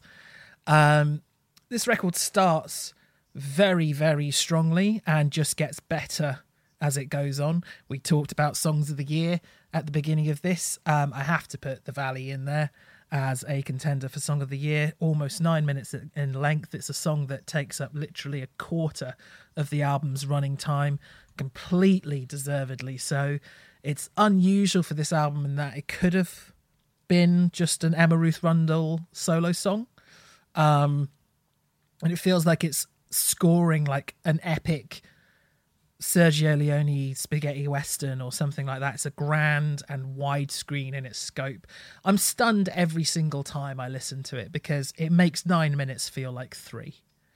Um, and it is one of the best songs of the year. But like I say, this album starts on a nine and just gradually becomes a 10 throughout its running time, in my opinion. Uh, it's my shortest album of the year. I do like short albums, 36 minutes and 9 seconds. And it's just a brilliant, brilliant collaboration. It's really, really cool to see these collaborations come through and them actually live up to the idea that you have in your head. And this one does that better than any other that I can recall ever. Mm. Yeah, I really like that record. It's not made it into my list. It has kind of tapered off a bit for me. Although I do love Emma Ruth Rundle. I think I love Emma Ruth Rundle more than I like Thou. Yes, that's, that's definitely true. That's definitely true. but I, yeah. but I, but I love Emma singing over Thou. Mm, I, I, like mm. that the combination of her ethereal, light, fairy esque vocal over that sludgy guitar. It's just unbeatable it's, for me it's more an album of moments for me rather than I mean I say like that last song is fucking insanely brilliant. Um, and I think there's moments on it that I really love, but it wasn't enough to get it in mind, to be honest. But yeah, enough. good album. Um, all right, now this for me is where we go from the very good to the very, very good, the very, very, very good indeed point. This is where it got super hard for me right? And my number 14 is actually I probably the only record that will feature on either of our lists or that have featured on either of our lists for the last couple of years that we haven't actually reviewed on the show. Whoa. So I don't even know if you've heard this record. Oh, right. Okay. Um, because I found out about it uh, a few months after it came out. Uh, my number 14 is The Long Goodbye by Riz Ahmed. Now, Riz Ahmed is um, an actor who I whose work I enjoyed very much. He was very, very, very brilliant, sublime, in fact, in the incredible Four Lions yep. back in the day, which is one of the greatest comedy films ever. Um, he was also in uh, a TV show called Holy Fuck! What the fuck was that TV show? The Night of, where he plays the taxi driver. Oh yeah, that yeah, that was really good. So really, really excellent. He's a really good art. He's a really good actor. And I asked for some recommendations on Twitter probably about six months ago. And someone said to me, "Have you heard the Riz Ahmed album?" And I was like, "Oh, Riz Ahmed, as in as in the actor Riz Ahmed." And because I liked him as an actor, I thought, "Well, I'm definitely going to check this out." And uh, I, the Long Goodbye has snuck up. I mean, you're talking about short albums. This is 26 minutes and 58 seconds, 15 tracks.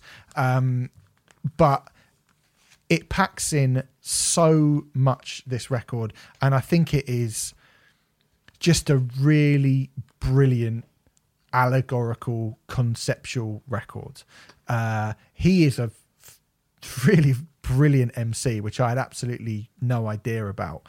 Um, I didn't know he was a musician at all. I didn't know he had this back catalogue of music, and this is the only album of his that I've listened to. And I'm under the impression from the reviews that it's his best one, and I am. I'm just more and more and more impressed by this record the more I've listened to it throughout the year. It's basically a concept album of the United Kingdom's relationship with South Asians and British Asians told through a kind of metaphor of uh, an abusive relationship. So the first song, The Breakup, um, is basically Riz begging Britannia, Brittany, Brit, to not leave him. Right. So it's got a lot of kind of Brexit undertones to it. She's, you know, that we had this union and now she doesn't want me anymore. And it's basically, uh, and the way that he sounds, I mean, from the off, he sounds crestfallen. I mean, it's it's done through gritted teeth and you know glassy eyes. It's a really moving performance, and he's an actor, and this is obviously some kind of metaphor for a wider thing. But he he dig, you can tell that he digs in so deep into that stuff, and it's very and it's as an opener, you are like, holy fuck, like and it's mostly kind of a cappella. It's very, very, um, very slight musically. And this is hip hop, but it's hip hop done with, in the same way as a band like Asian Dub Foundation brought that kind of Eastern flavor to indie music and to punk music. Riz Ahmed brings uh, just a touch, really. It's just, it's, it's not even, it's not an overwhelming amount of kind of Eastern uh, East Asian influences to the record, but it's just enough to really kind of seep into your subconscious. Uh, there are there are moments on this record that I think are, are fucking amazing. It's such a clever record. It's such an articulate record. It's such a powerful record. I mean, it will probably surprise no one to learn that there will be more kind of powerful, politically minded, racially minded statements coming from some of the artists that I will have later on in this list. Um, but I mean, you read a bit from Bambara. I'm going to read you a bit of the lyrics from from the song uh, "Where You're From" because I was like, again, I think this is this is a real highlight of the record for me. He says, Skinheads meant I never really liked the British flag, and I just got the shits when I went back to pack. And my ancestors Indian, but India was not for us. My people built the West. We even gave the skinhead swastikas. Now everybody wanting their country back. If you want me back to where I'm from, then bruv, I need a map. Or if everyone just gets their shit back, then that's a bless for us. You only built a piece of this place, bruv. The rest was us. Maybe I'm from everywhere but nowhere. No man's land between the trenches, nothing grows there. But it's fertilized by the brown bodies fought for you in the wars. So when I spit, a poppy grows there. Yeah, I make my own space in this business of Britishness. Your question's just limiting. It's based on appearances. Stop trying to make a box for us. I'll make my own and break your poxy concept of us. Very few fit these labels, so I'm ripping for the rest of us who know that there's no place like home and that stretches us, who switch, who code switch, so don't piss me off with cricket tests for us or question us about our loyalty, our blood and sweats enough, born under a sun that you made too hot for us, kidnapped by empire and dysphoria fostered us, raised by Bhangra garage and halal southern fried chicken shops. I'm a junglist, a jungly, I'm Mowgli from the Jungle Book, I'm John Barnes in the box, I blaze hard after mosque, I bend words like brown and west until they just spell what. My tribe is a quest to a land that was lost to us, and its name is dignity. So where I'm from is not your problem, bruv. Fuck me, there's that, a lot in there. There's a lot in there. There is so much in there, and that's just one verse from mm. one song. um, and when you get to the end, the last track, Karma, and there's uh, a, a, kind of the, the, album is peppered with voice notes from and voicemails from his friends going, "Man, keep your chin up. I hope you're all right." And it's about this kind of this struggle he's having with this relationship about this girl, Britannia, who wants to leave him. And when you get to Karma, the last song, and the the, the kind of bit before it is a voicemail from his friends going, "Oh, I just saw." You know, I just saw her and she's looking terrible. And you know what? I think actually you're better off away from these people. And then the song Karma comes in to close the record, and the the journey that you go on, you are like, yeah, fucking hell, man. you can see it, it, it's it's very difficult for people like you and for white guys like us to really feel the level of resentment Mm. that people like Riz Ahmed must feel. Mm. We, I think we we we try our best to understand it, and I think we we really want to understand it, but we can't ever understand it. And I think the fact that we have to acknowledge that we can't understand it means that when you get something like this, which I think is the closest, I genuinely think this is the closest I could ever feel to really truly understand. That is the power of music and the power of art is to you know to to really truly make someone think about things in ways that they've never really thought about it before, even when it's something that they do think about a lot, or even if it's something that they want to consider. Me and you, Remfry, we want we want to be nice people. We want to be inclusive people. We want to we want to be we want the world to be an inclusive, equal place for everybody. That's what we want. And We want to be empathetic. But even- we want to yeah, be but- empathetic to people's struggles. and albums like this make that Yeah. possible more possible for us i think it's an it's a really really great it's a great record um you know uh, it could possibly be a little bit higher but like i said this is a an incredible year but as a kind of a, and as an artistic statement i mean i don't think musically it is of the the quality of some of the shit that I'm going to be talking about later on. Hence why it's it's number fourteen. But I think this is when shit starts getting really really good now, really good. And as an artistic statement, as a you know, as a a, a, a conceptual thing, as a thought provoking piece of art, this is fucking brilliant. Really great. Remind me of the name of the album. It's The Long Goodbye by Riz Ahmed, and I suggest you should all go and listen to it. And thank you for whoever it was, who I can't remember who it was, but thank you for recommending it to me because for the last sort of five months, I've probably put it on, you know, at least once a week. And because we hadn't reviewed it, I was like, mm, I don't know, maybe I should. And I was like, no, no, it's too good. It's too good not No, to no, go no. in. That's cool. That's awesome. Yeah. Okay, so my number 14. It's been said a lot on this podcast that Steve and I don't go in for Doom all that often. But Elephant Tree are so much more than a mere Doom band. The, I was going to say, are they even a Doom band? well, they're well, quite. Um, the sound and tone that they conjure is far closer to Deftones or Kyuss in their approach. It's fuller, it's richer, it's more expansive.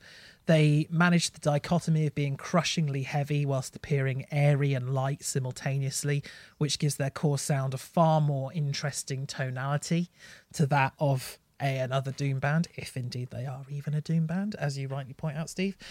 Um, their guitar tone is just so lush and sumptuous. A lot of Doom aims for heavy, and Elephant Tree have heaviness in their sound in abundance, but you can tell it's not the only element they want in their sound.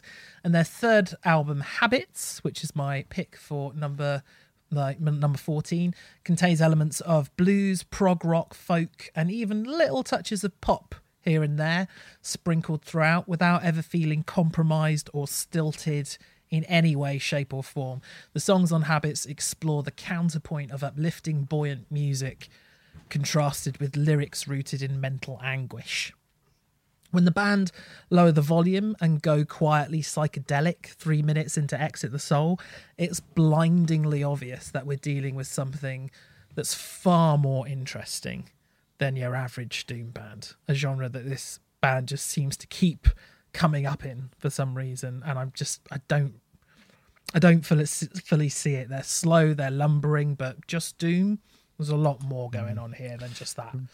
Remind me more of Pink Floyd than they do, you know, Bongzilla. Yeah, absolutely. When the whole band come back in on Exit the Soul, it sounds absolutely crushing. This is a band who know how to use dynamics and craft a sense of narrative through their songs. Um, it's even more apparent with the strange seam of folk that runs through the record um, on songs such as The Full Chorus and Broken Nails. And these songs aren't throwaway interludes either, but they're essential parts of the record as a whole. They're beautifully written too. The full chorus has a beautifully ethereal quality with some gorgeous violins in the background, which add a haunting, melancholy shadow over the song. It's sumptuous and elegant in its deep felt melancholy. Uh, and when the violins break out from underneath that blanket of um, etherealism, which is the proper word, um, they uh, they break out this kind of fiddly diddly mel- melody, which shouldn't work at all on an album like this, and yet it does spectacularly. Uh, it, just as it would work on a Nightwish record, you know. Um, mm. But nothing here sounds compromised at all. The lush vocals of Peter Holland provide an emotional wallop, particularly on the epic 1 2 of the full chorus and Bird, which might be one of the best examples of two track sequence together on any album released this year. Uh, the moment when the band all kick in on a cry of fly on Bird is just surely one of the most euphoric moments in music this year. It's incredible.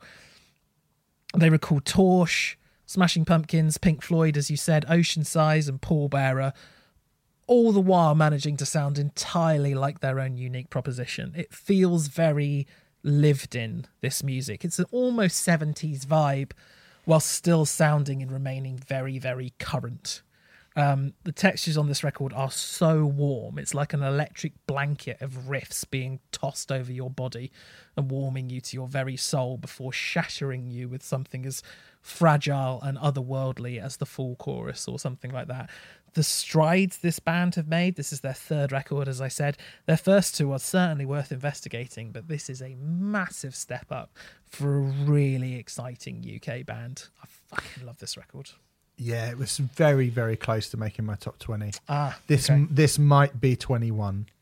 Yeah. This record, uh, yeah, very, very good. Pretty annoyed that I didn't get it in there actually because, like you say, it is amazing. But it was kind of between that and Ohhms, and Ohhms just, just nicked in in front of him. Mm-hmm. But undoubtedly a great rec- a great record. My number thirteen comes from somewhere we just well, oh fuck it. Greg Greg Puciato. Puciato. I've been told I said his name properly. Um, child soldier, creator of God. I love everything Greg has ever done as an artist. I love Killer Be Killed. I love the Black Queen. I quite like the Dillinger Escape Plan. You may have heard as well, Remfry. Um, he's brilliant. And he's the closest thing i think as i said in my metal hammer review of this record i feel like at this point he is the closest thing this the sort of next generation on has to mike patton.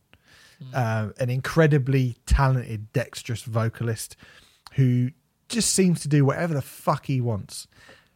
And that might be scabrously heavy screaming metallic hardcore with blast beats and you know grunge riffs and all kinds of shit all over it. It might be beautifully soft sounding marshmallowy 80s electro synth. He doesn't give a fuck. And I think it's super exciting to hear the sort of the culmination of Greg's personality come together in the course of an hour and four minutes and 46 seconds, which is how long this record is. There's shit on it. I mean, stuff like Fireflies, which is a bit like Nine Inch Nails. You've got bits that remind me of Pig Destroyer. I mean, Fire for Water when that comes in, like heavy. Shit's heavy. And a pair of questions, which is pretty much, again, I'd say one of my favourite songs of the entire year, which just reminds me of Talk Talk and all the other very, very intelligent, more lackadaisical 80s synth bands that I fucking adore.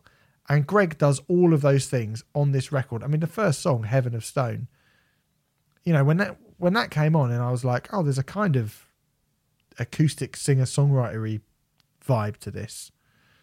I didn't expect that. Mm. And then I just found myself going, I didn't expect that mm-hmm. throughout the entire thing. And I think what's weird is I didn't expect it, but then when I think the more that I've thought about it since we've reviewed it, I probably should have expected it really. I should have expected it because it's not like he's ever really shied away from that type of music and the things that he likes. It's just you don't expect it because even someone like Mike Patton, for the most part, I suppose actually in Mr. Bungle and Faith No More, he's not sort of regimentally tied to one genre. But most people, most people do a project where they pick a genre and they focus in on that. I mean, even if he was going to do grindcore plus industrial metal, it's all still sort of metal, and you'd have gone, "Oh, that's quite eclectic." Well, maybe, but in comparison with this, hmm.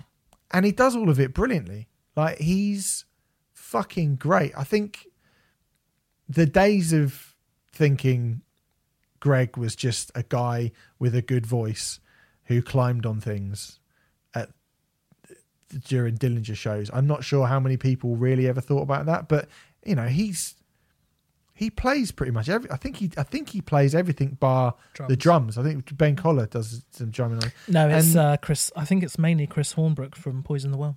Actually, Oh, is it really? Um, Ben yeah, Ben might do the odd actually. track here there. Ben but- Koller's on Roach. Ben Koller's on um, Roach Hiss. Yeah. apparently, and Chris Pennie uh, was on Oh, yeah. Fire for Water of as well. yeah. Yeah, but yeah, you're right. Um, yeah, uh, so you know, apart from the drums, he's doing all of this himself, and that's mad to me.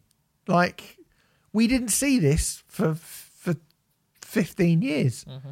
and then suddenly it's all starting to come to the fore that he's not just a great vocalist; he is a fucking phenomenal musician, mm-hmm.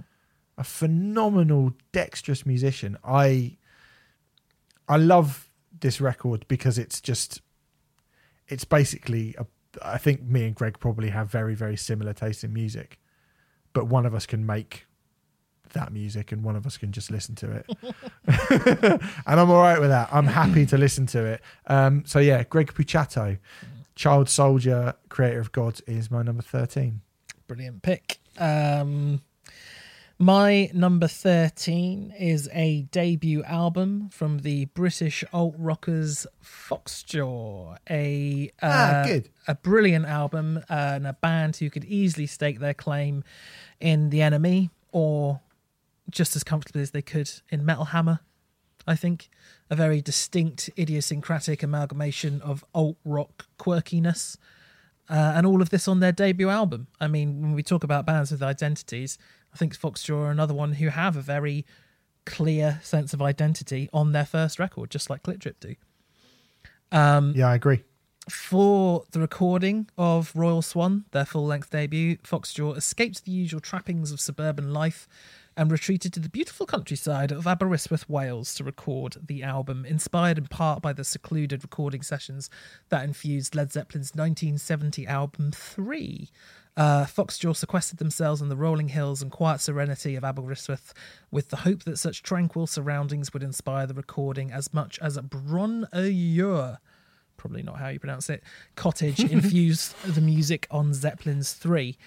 Uh, the cottage was called Devil's Bridge, which is quite apt, and they would trail wires all around the house, setting up a quaint and individualistic habitation space slash recording studio in which they could collectively percolate their creative juices and create something that captured an essence of their secluded surroundings. And there's been a lot of brilliant albums that have tried to do that, capture the essence of the recording studio itself. Um, and Devil's Bridge Cottage leaves its mark on the record brilliantly, fostering Foxjaw's claustrophobic recording experience and physically shaping the sound, with each band member recording in separate rooms. And some of the guitars were even recorded in an airing cupboard.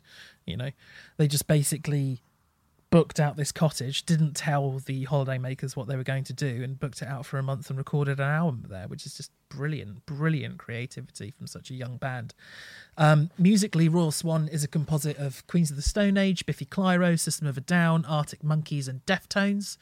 Um, whilst evoking those influences, they've also managed to create their own individual sound, which is unique to the four creative individuals individuals that provide such vital and necessary part to Foxjaw's fragile chemistry and composition. Um, Trophies in the Attic, the first song proper spends a minute sounding like it'd be quite comfortable with the NME brigade before a massive heavy chorus comes in and absolutely obliterates everything that's come before it. There's a lot of early Biffy Clyro style experimentation in the band's song structures And it's great to hear a young band doing that so effortlessly on their first full length attempt. Um, I think the key thing with Royal Swan is you listen to it. I mean, I've been listening to it for several months now, and I still feel like I don't really know what's going to come next. What am I going to hear next from this band? It's some bands, particularly early on in their career, can't really be trusted to do the best thing next. But Foxjaw are pretty good at writing parts that once you hear them sound like the definitive part to that song. Um, they dexterously balance between the digestible and the frankly insane without ever straying too far from an earworm melody to string to all their crazy ideas together. I wrote in my notes that Don't Drink a Unicorn's Blood manages to evoke both the Blood Brothers and Cirque du Soleil at the same time. Um, a band that can marry those two things together and not sound utterly ridiculous whilst doing so is a pretty special band, as far as I'm concerned. I think there are comparisons to be made. We've just recorded the classic albums for System of a Down, but System of a Down, they managed to make the wacky not sound irritating, I suppose, or the quirky, or the um, just just the odd but they managed to do it in a way which feels naturalistic and doesn't feel like wacky and irritating and in your face and well hey um, and the fact that they've managed to do all this on their debut album makes me pretty fucking excited for the future of Foxjaw. Yeah, it's a really good record. That it was in my um, my sort of long list, my top forty. Really, really great, and I think that that thing where they can switch on a fucking dime between Mm-hmm. indie and being really heavy uh, is is a is cool. Yeah. I think that's cool. I know that some people have been like, "Well, it's not heavy enough," but fuck that. I like the fact like, that they're When it gets heavy, it's so heavy. I just no, makes don't it feel heavier when those Yeah. kind of clean, you know, jaunty bits are there. I think it just makes the heavy bits sound heavier. Yeah, Great album, really, really good album. That uh, my number twelve, the opposite from a debut album by a British band, the sixteenth album by a British institution, Napalm Death. Uh, Throes in the jaws of defeatism. I don't want to wait five more fucking years for a Napalm Death album. That's the longest wait we had to wait between Apex Predator, Easy Meat, and uh, Throes in the jaws of defeatism, which is quite a mouthful. Um, because every fucking Napalm Death record is amazing. Always. They are comfortably, in this day and age, is there anyone more consistent than Napalm Death? More consistently brilliant. In metal, I I can't think of them if they are. There's not anyone. I mean, you know, obviously, like I just said, there's a big old gap there, but some bands wait longer than five years and you get a an all right album. 16 records in, 16 records in, and they're putting out an album like this, which still, to me, just rubs the the the the noses of anyone who is trying to get close to them in shit.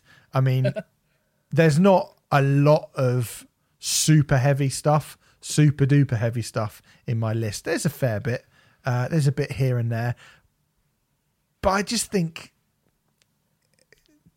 you listen to Napalm Death, and I mean, I think the Pig Destroyer EP that we spoke about this year was would be another good example of you know why those bands are so revered.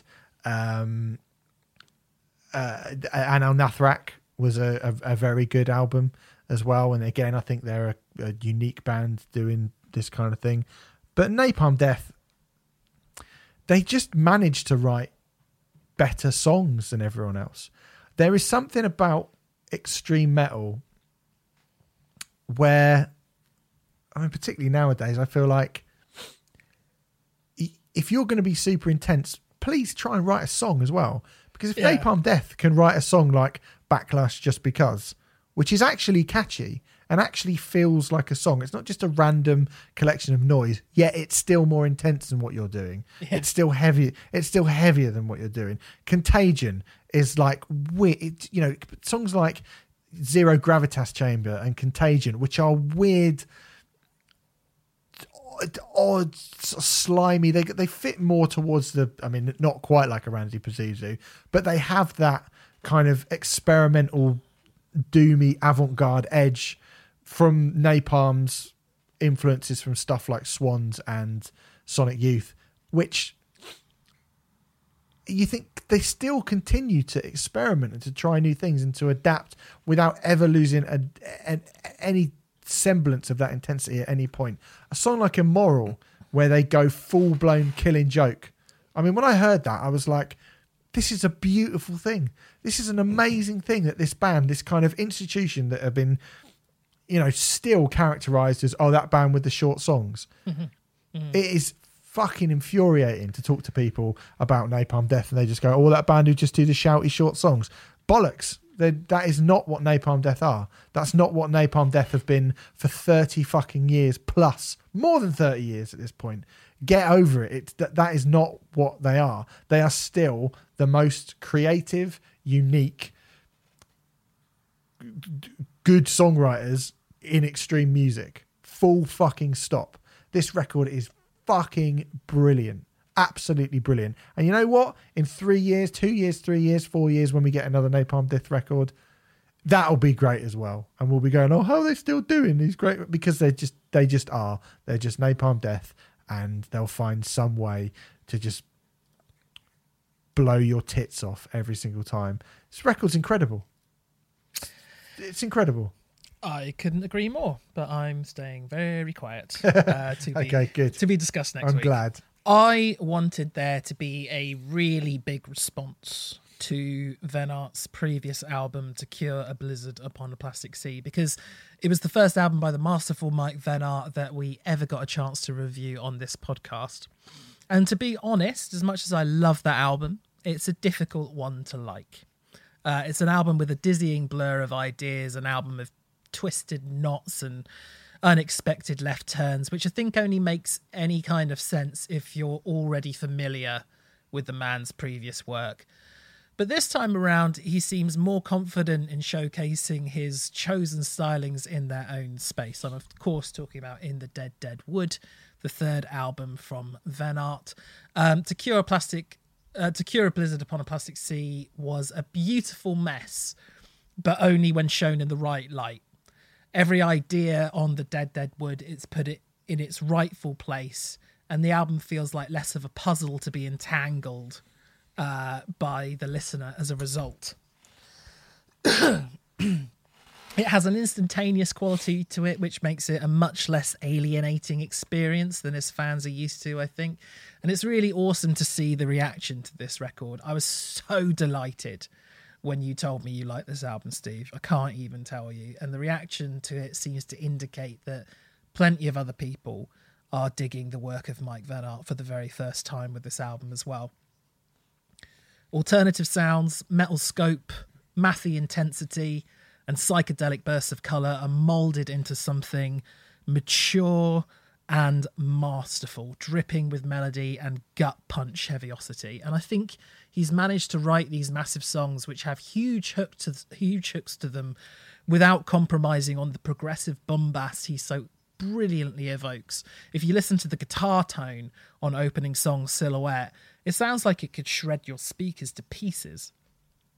And yet the song itself is so massive, it's so gloriously warm and fuzzy, this incredible wall of noise, which is just impossible not to be re- seduced by.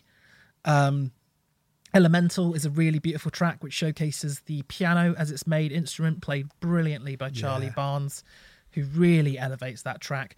I would strongly recommend that people check out Charlie Barnes' solo work as well because it's absolutely brilliant.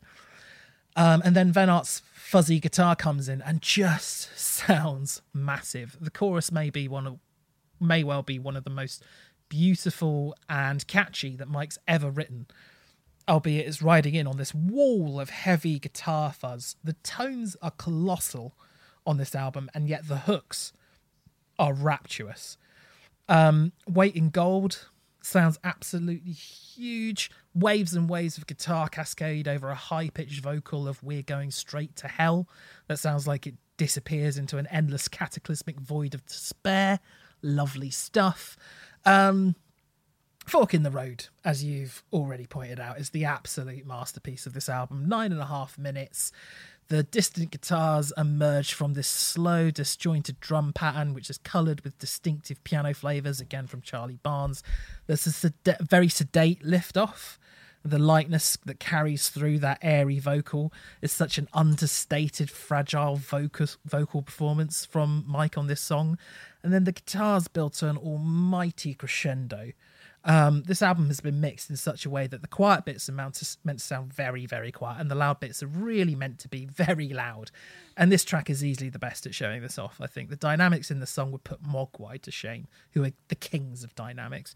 There's just as much power here as in the thunderous early tracks, but the buzzing guitars that slowly appear and roll beautifully, massive, in, intensely melodic, as the pace doesn't waver at all. Measured power with the piano line flowing beneath this menacing darkness, which gives way to the sunshiny, trebly picked bass. it's one of the best songs of the year by a country mile. Fork in the Road is simply jaw dropping. It's brilliant. Yeah. Yeah. So brilliant. Um, in the Dead Dead Wood might be Vennart's most accessible record yet. Uh, certainly in his solo work, it's a reassertion of his talents that leaves no doubt of their mileage whatsoever. It's also his best solo record and probably the best thing he's put to his name since Oceansize released their third album, Frames, in 2007. I would say that is big words coming from me because I love Oceansize. Yes, you do. Hmm. He's also, from both of our lists, ousted his uh, bosses at Biffy Clyro, who released a fucking brilliant record this year uh, that everyone seems to have loved, and yet I think it's it wouldn't be accurate to say that those two records are the same, Not but they're broadly similarly in somehow related in the same genre. Somehow, I think. Yep, I agree. I odd agree. odd rock odd rock bands Yep, who are doing odd, unique, idiosyncratic things. yep.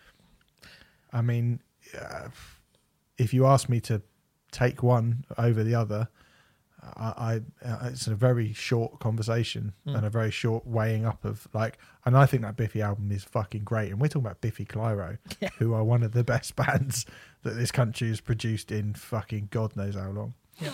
So yeah, well done. I mean, he's won me over, that's for sure. Yeah, brilliant. I'm so Not that that's like some sort of, do you know what I mean? Like, wow, congratulations, you've won me over. Your career is now of, of some value. What an arrogant prick I am. It was a very Horrible. snide, very snide email to send to Mike. I should never have given you his email address. That's not what I meant.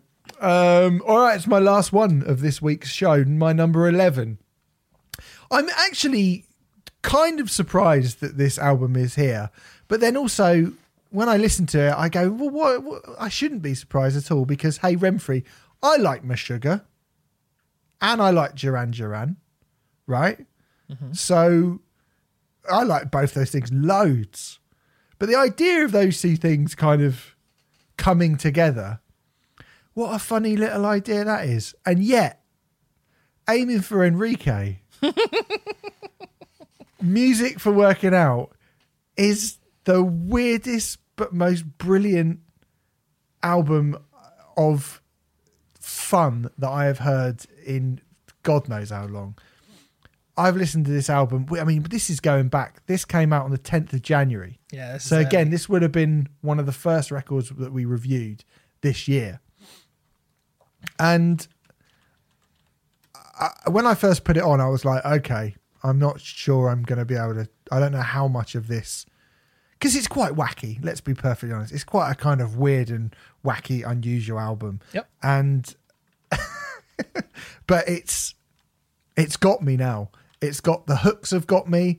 The weirdness have got me. The little kind of weird idiosyncratic stuff. This is nine tracks of mathy experimental uh, instrumental post music but made with the kind of Maserati, Lamborghini, Miami Vice, Babycham swigging swagger of a 1985 yuppie.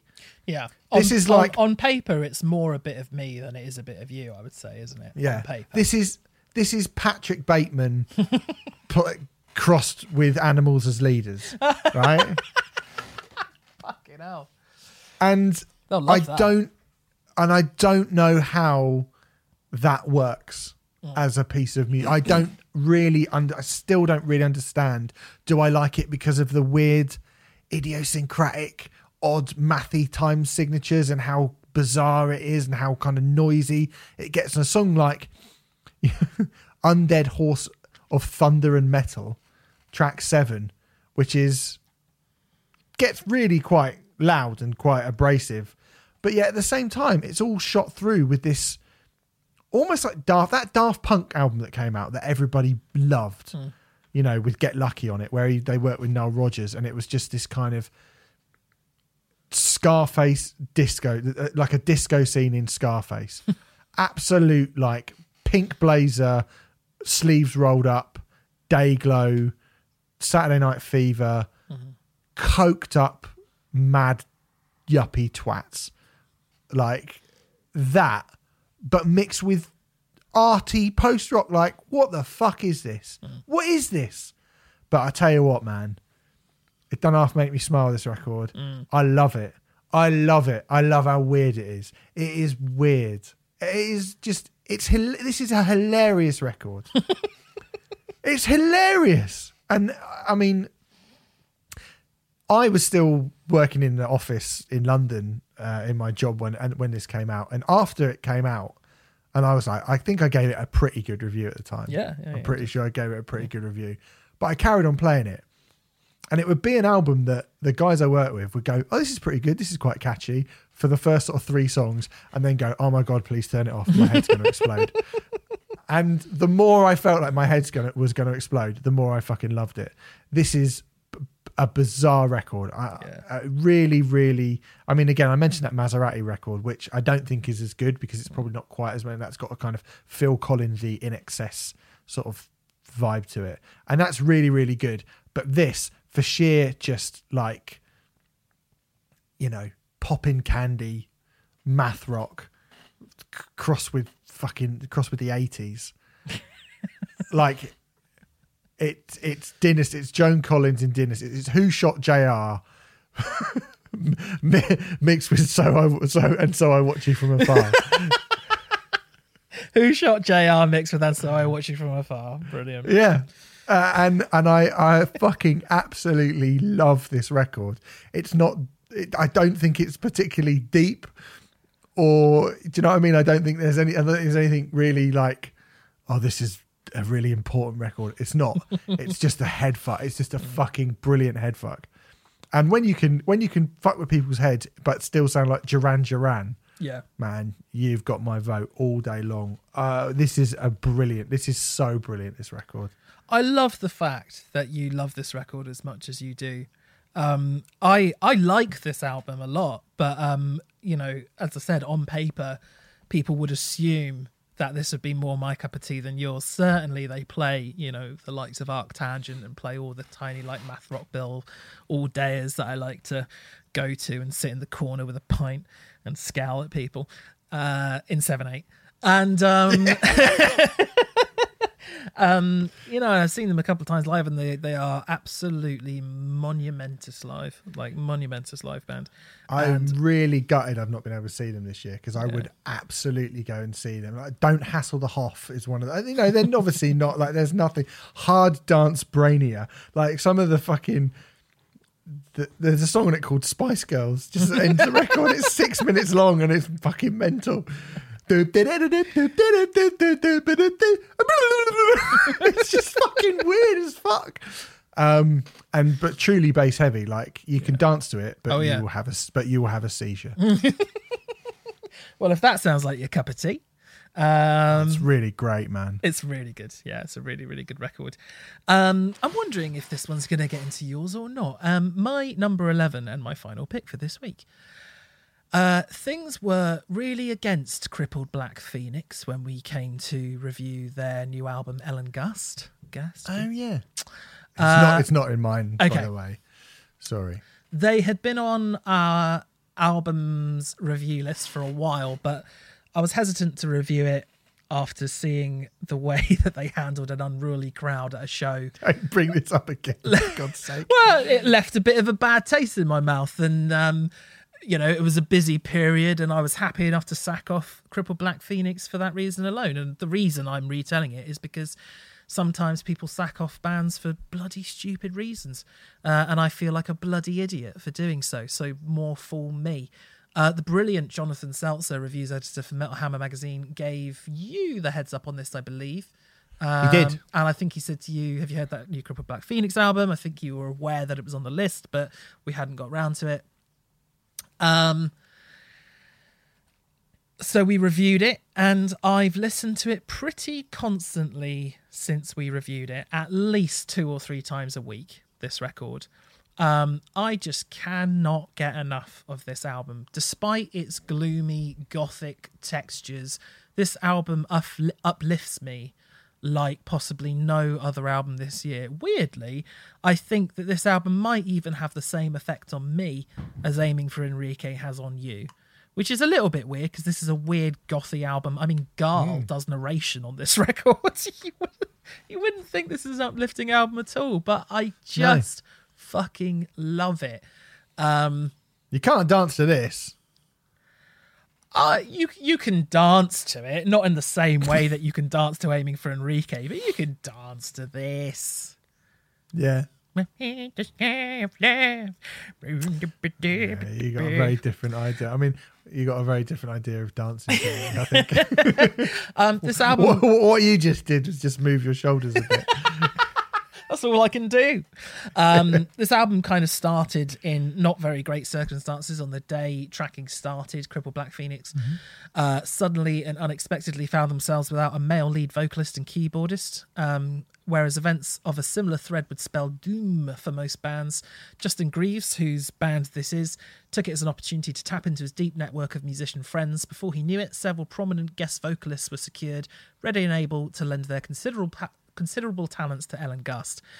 Anathema's Vincent Cavanagh, Gaahls Wyrd Kristian Gaahl Espedal, Coliseum slash Fotocrime slash one time crippled Black Phoenix, touring bassist Ryan Patterson, up and coming UK solo artist Suzie Stapleton, and Tribulation's Jonathan Hultén.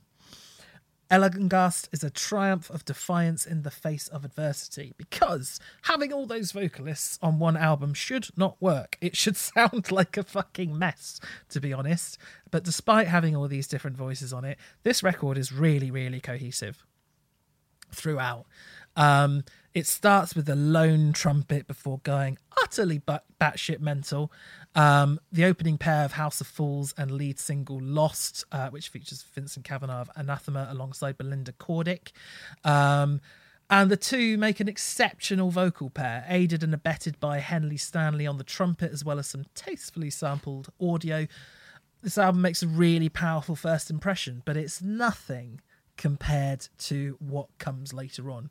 You were a massive fan of The Invisible Past, the 11 minute long epic that s- sort of closes this album. Um, that is a brilliant a brilliant song and I love it even more than I did when we first came around to reviewing it. But I cannot stop singing Cry of Love. It is such a good song. The fourth track on this record, it's probably the cheesiest thing that I've liked all year. Um, you can gallop to this song, um, which I don't think the gallop is seen as a particularly cool move on the dance floor. But if this came on, I'd be a galloping. Um, I just love it. It's reminiscent of like Paradise Lost at their absolute best. It has two massive choruses, and like for me, I don't think I'm normally into these sorts of songs, but I don't know what it is about it. I just cannot stop listening to it. It might be my most listened to song of the year. I fucking love Wow. it. I just love it. It just makes me happy. It just fills me with joy. I absolutely love it. Um, but then, kind of on the opposite end of the spectrum, but a song which I think is just as evocative and brilliant is The Invisible Past, the massive epic that Jonathan Hultén of Tribulation takes lead vocals on, the longest, saddest, and most delicate song on the album, which I also find really uplifting because really, I'm a big fat goth. Um, this is just a brilliant, brilliant record, which has made me really leap into Cripple Black Phoenix's back catalogue as well, and there are a lot of hidden treasures to be discovered in their back catalogue. I've listened to three or four of their records now, and all of them are of an extraordinarily high standard. Um, and yeah, what a silly thing to dismiss a band on, but hey, we all do it. Um, but We yeah, do it. hence why I brought it up. I'm I'm blaming myself. I'm not having Mm. a go at them again. No, Um, no, no. Hey, look, mate, we all dislike bands for some. Well, there's always a band or two that someone sort of has a funny reason for not liking them. Yeah, but that's maybe not to do with the music. Yeah. Like, But I feel like an idiot because this Mm. album is fucking great. And as, as I say, I cannot stop playing it. I just can't. I love it. Good. Well, there you go. Those were numbers 20 to 11. So next week we'll be getting the, you know, Nightwish, uh, Enter Shikari, um, all of that, all of that stuff will be next week. Um, what I was trying to think of what other really bad albums to go. Green I Day? shouldn't pick on Nightwish. Green Day, yeah, yeah, Green. In fact, we will do. We next week we will do our. Um, we're going to do like the kind of the most disappointing rather than the worst. I think because I can't be. I'm not really disappointed in Nightwish or Enter Shikari because I knew they were shit, so I'm not going to be. I was actually, if anything, I was happy to that my opinion was confounded. so, you know, And tune uh, in again next week to see if the Teal album gets to number one in Steve's Albums of the Year list again for the second row, second year in a row. Yeah, could happen. Um, it couldn't because it didn't come out this year, which is one of the main, which is the main stumbling block for But the when, Teal album. but when an album's that good, is it is it worth is it worth just putting a It year on it? destroying destroying time. Anyway, um, thanks very much. Thanks very much for listening. As I said, next week we'll be back ten to one. We'll be going through all of those records, and I have to say that top ten. I'm looking at my top ten now, and it's fucking really like it's very, very, very, very, very strong indeed. Yeah. So there you go. Uh, thanks very much, our friends at Signature Brew. Go to signaturebrew.co.uk and get 10% off all of your purchases.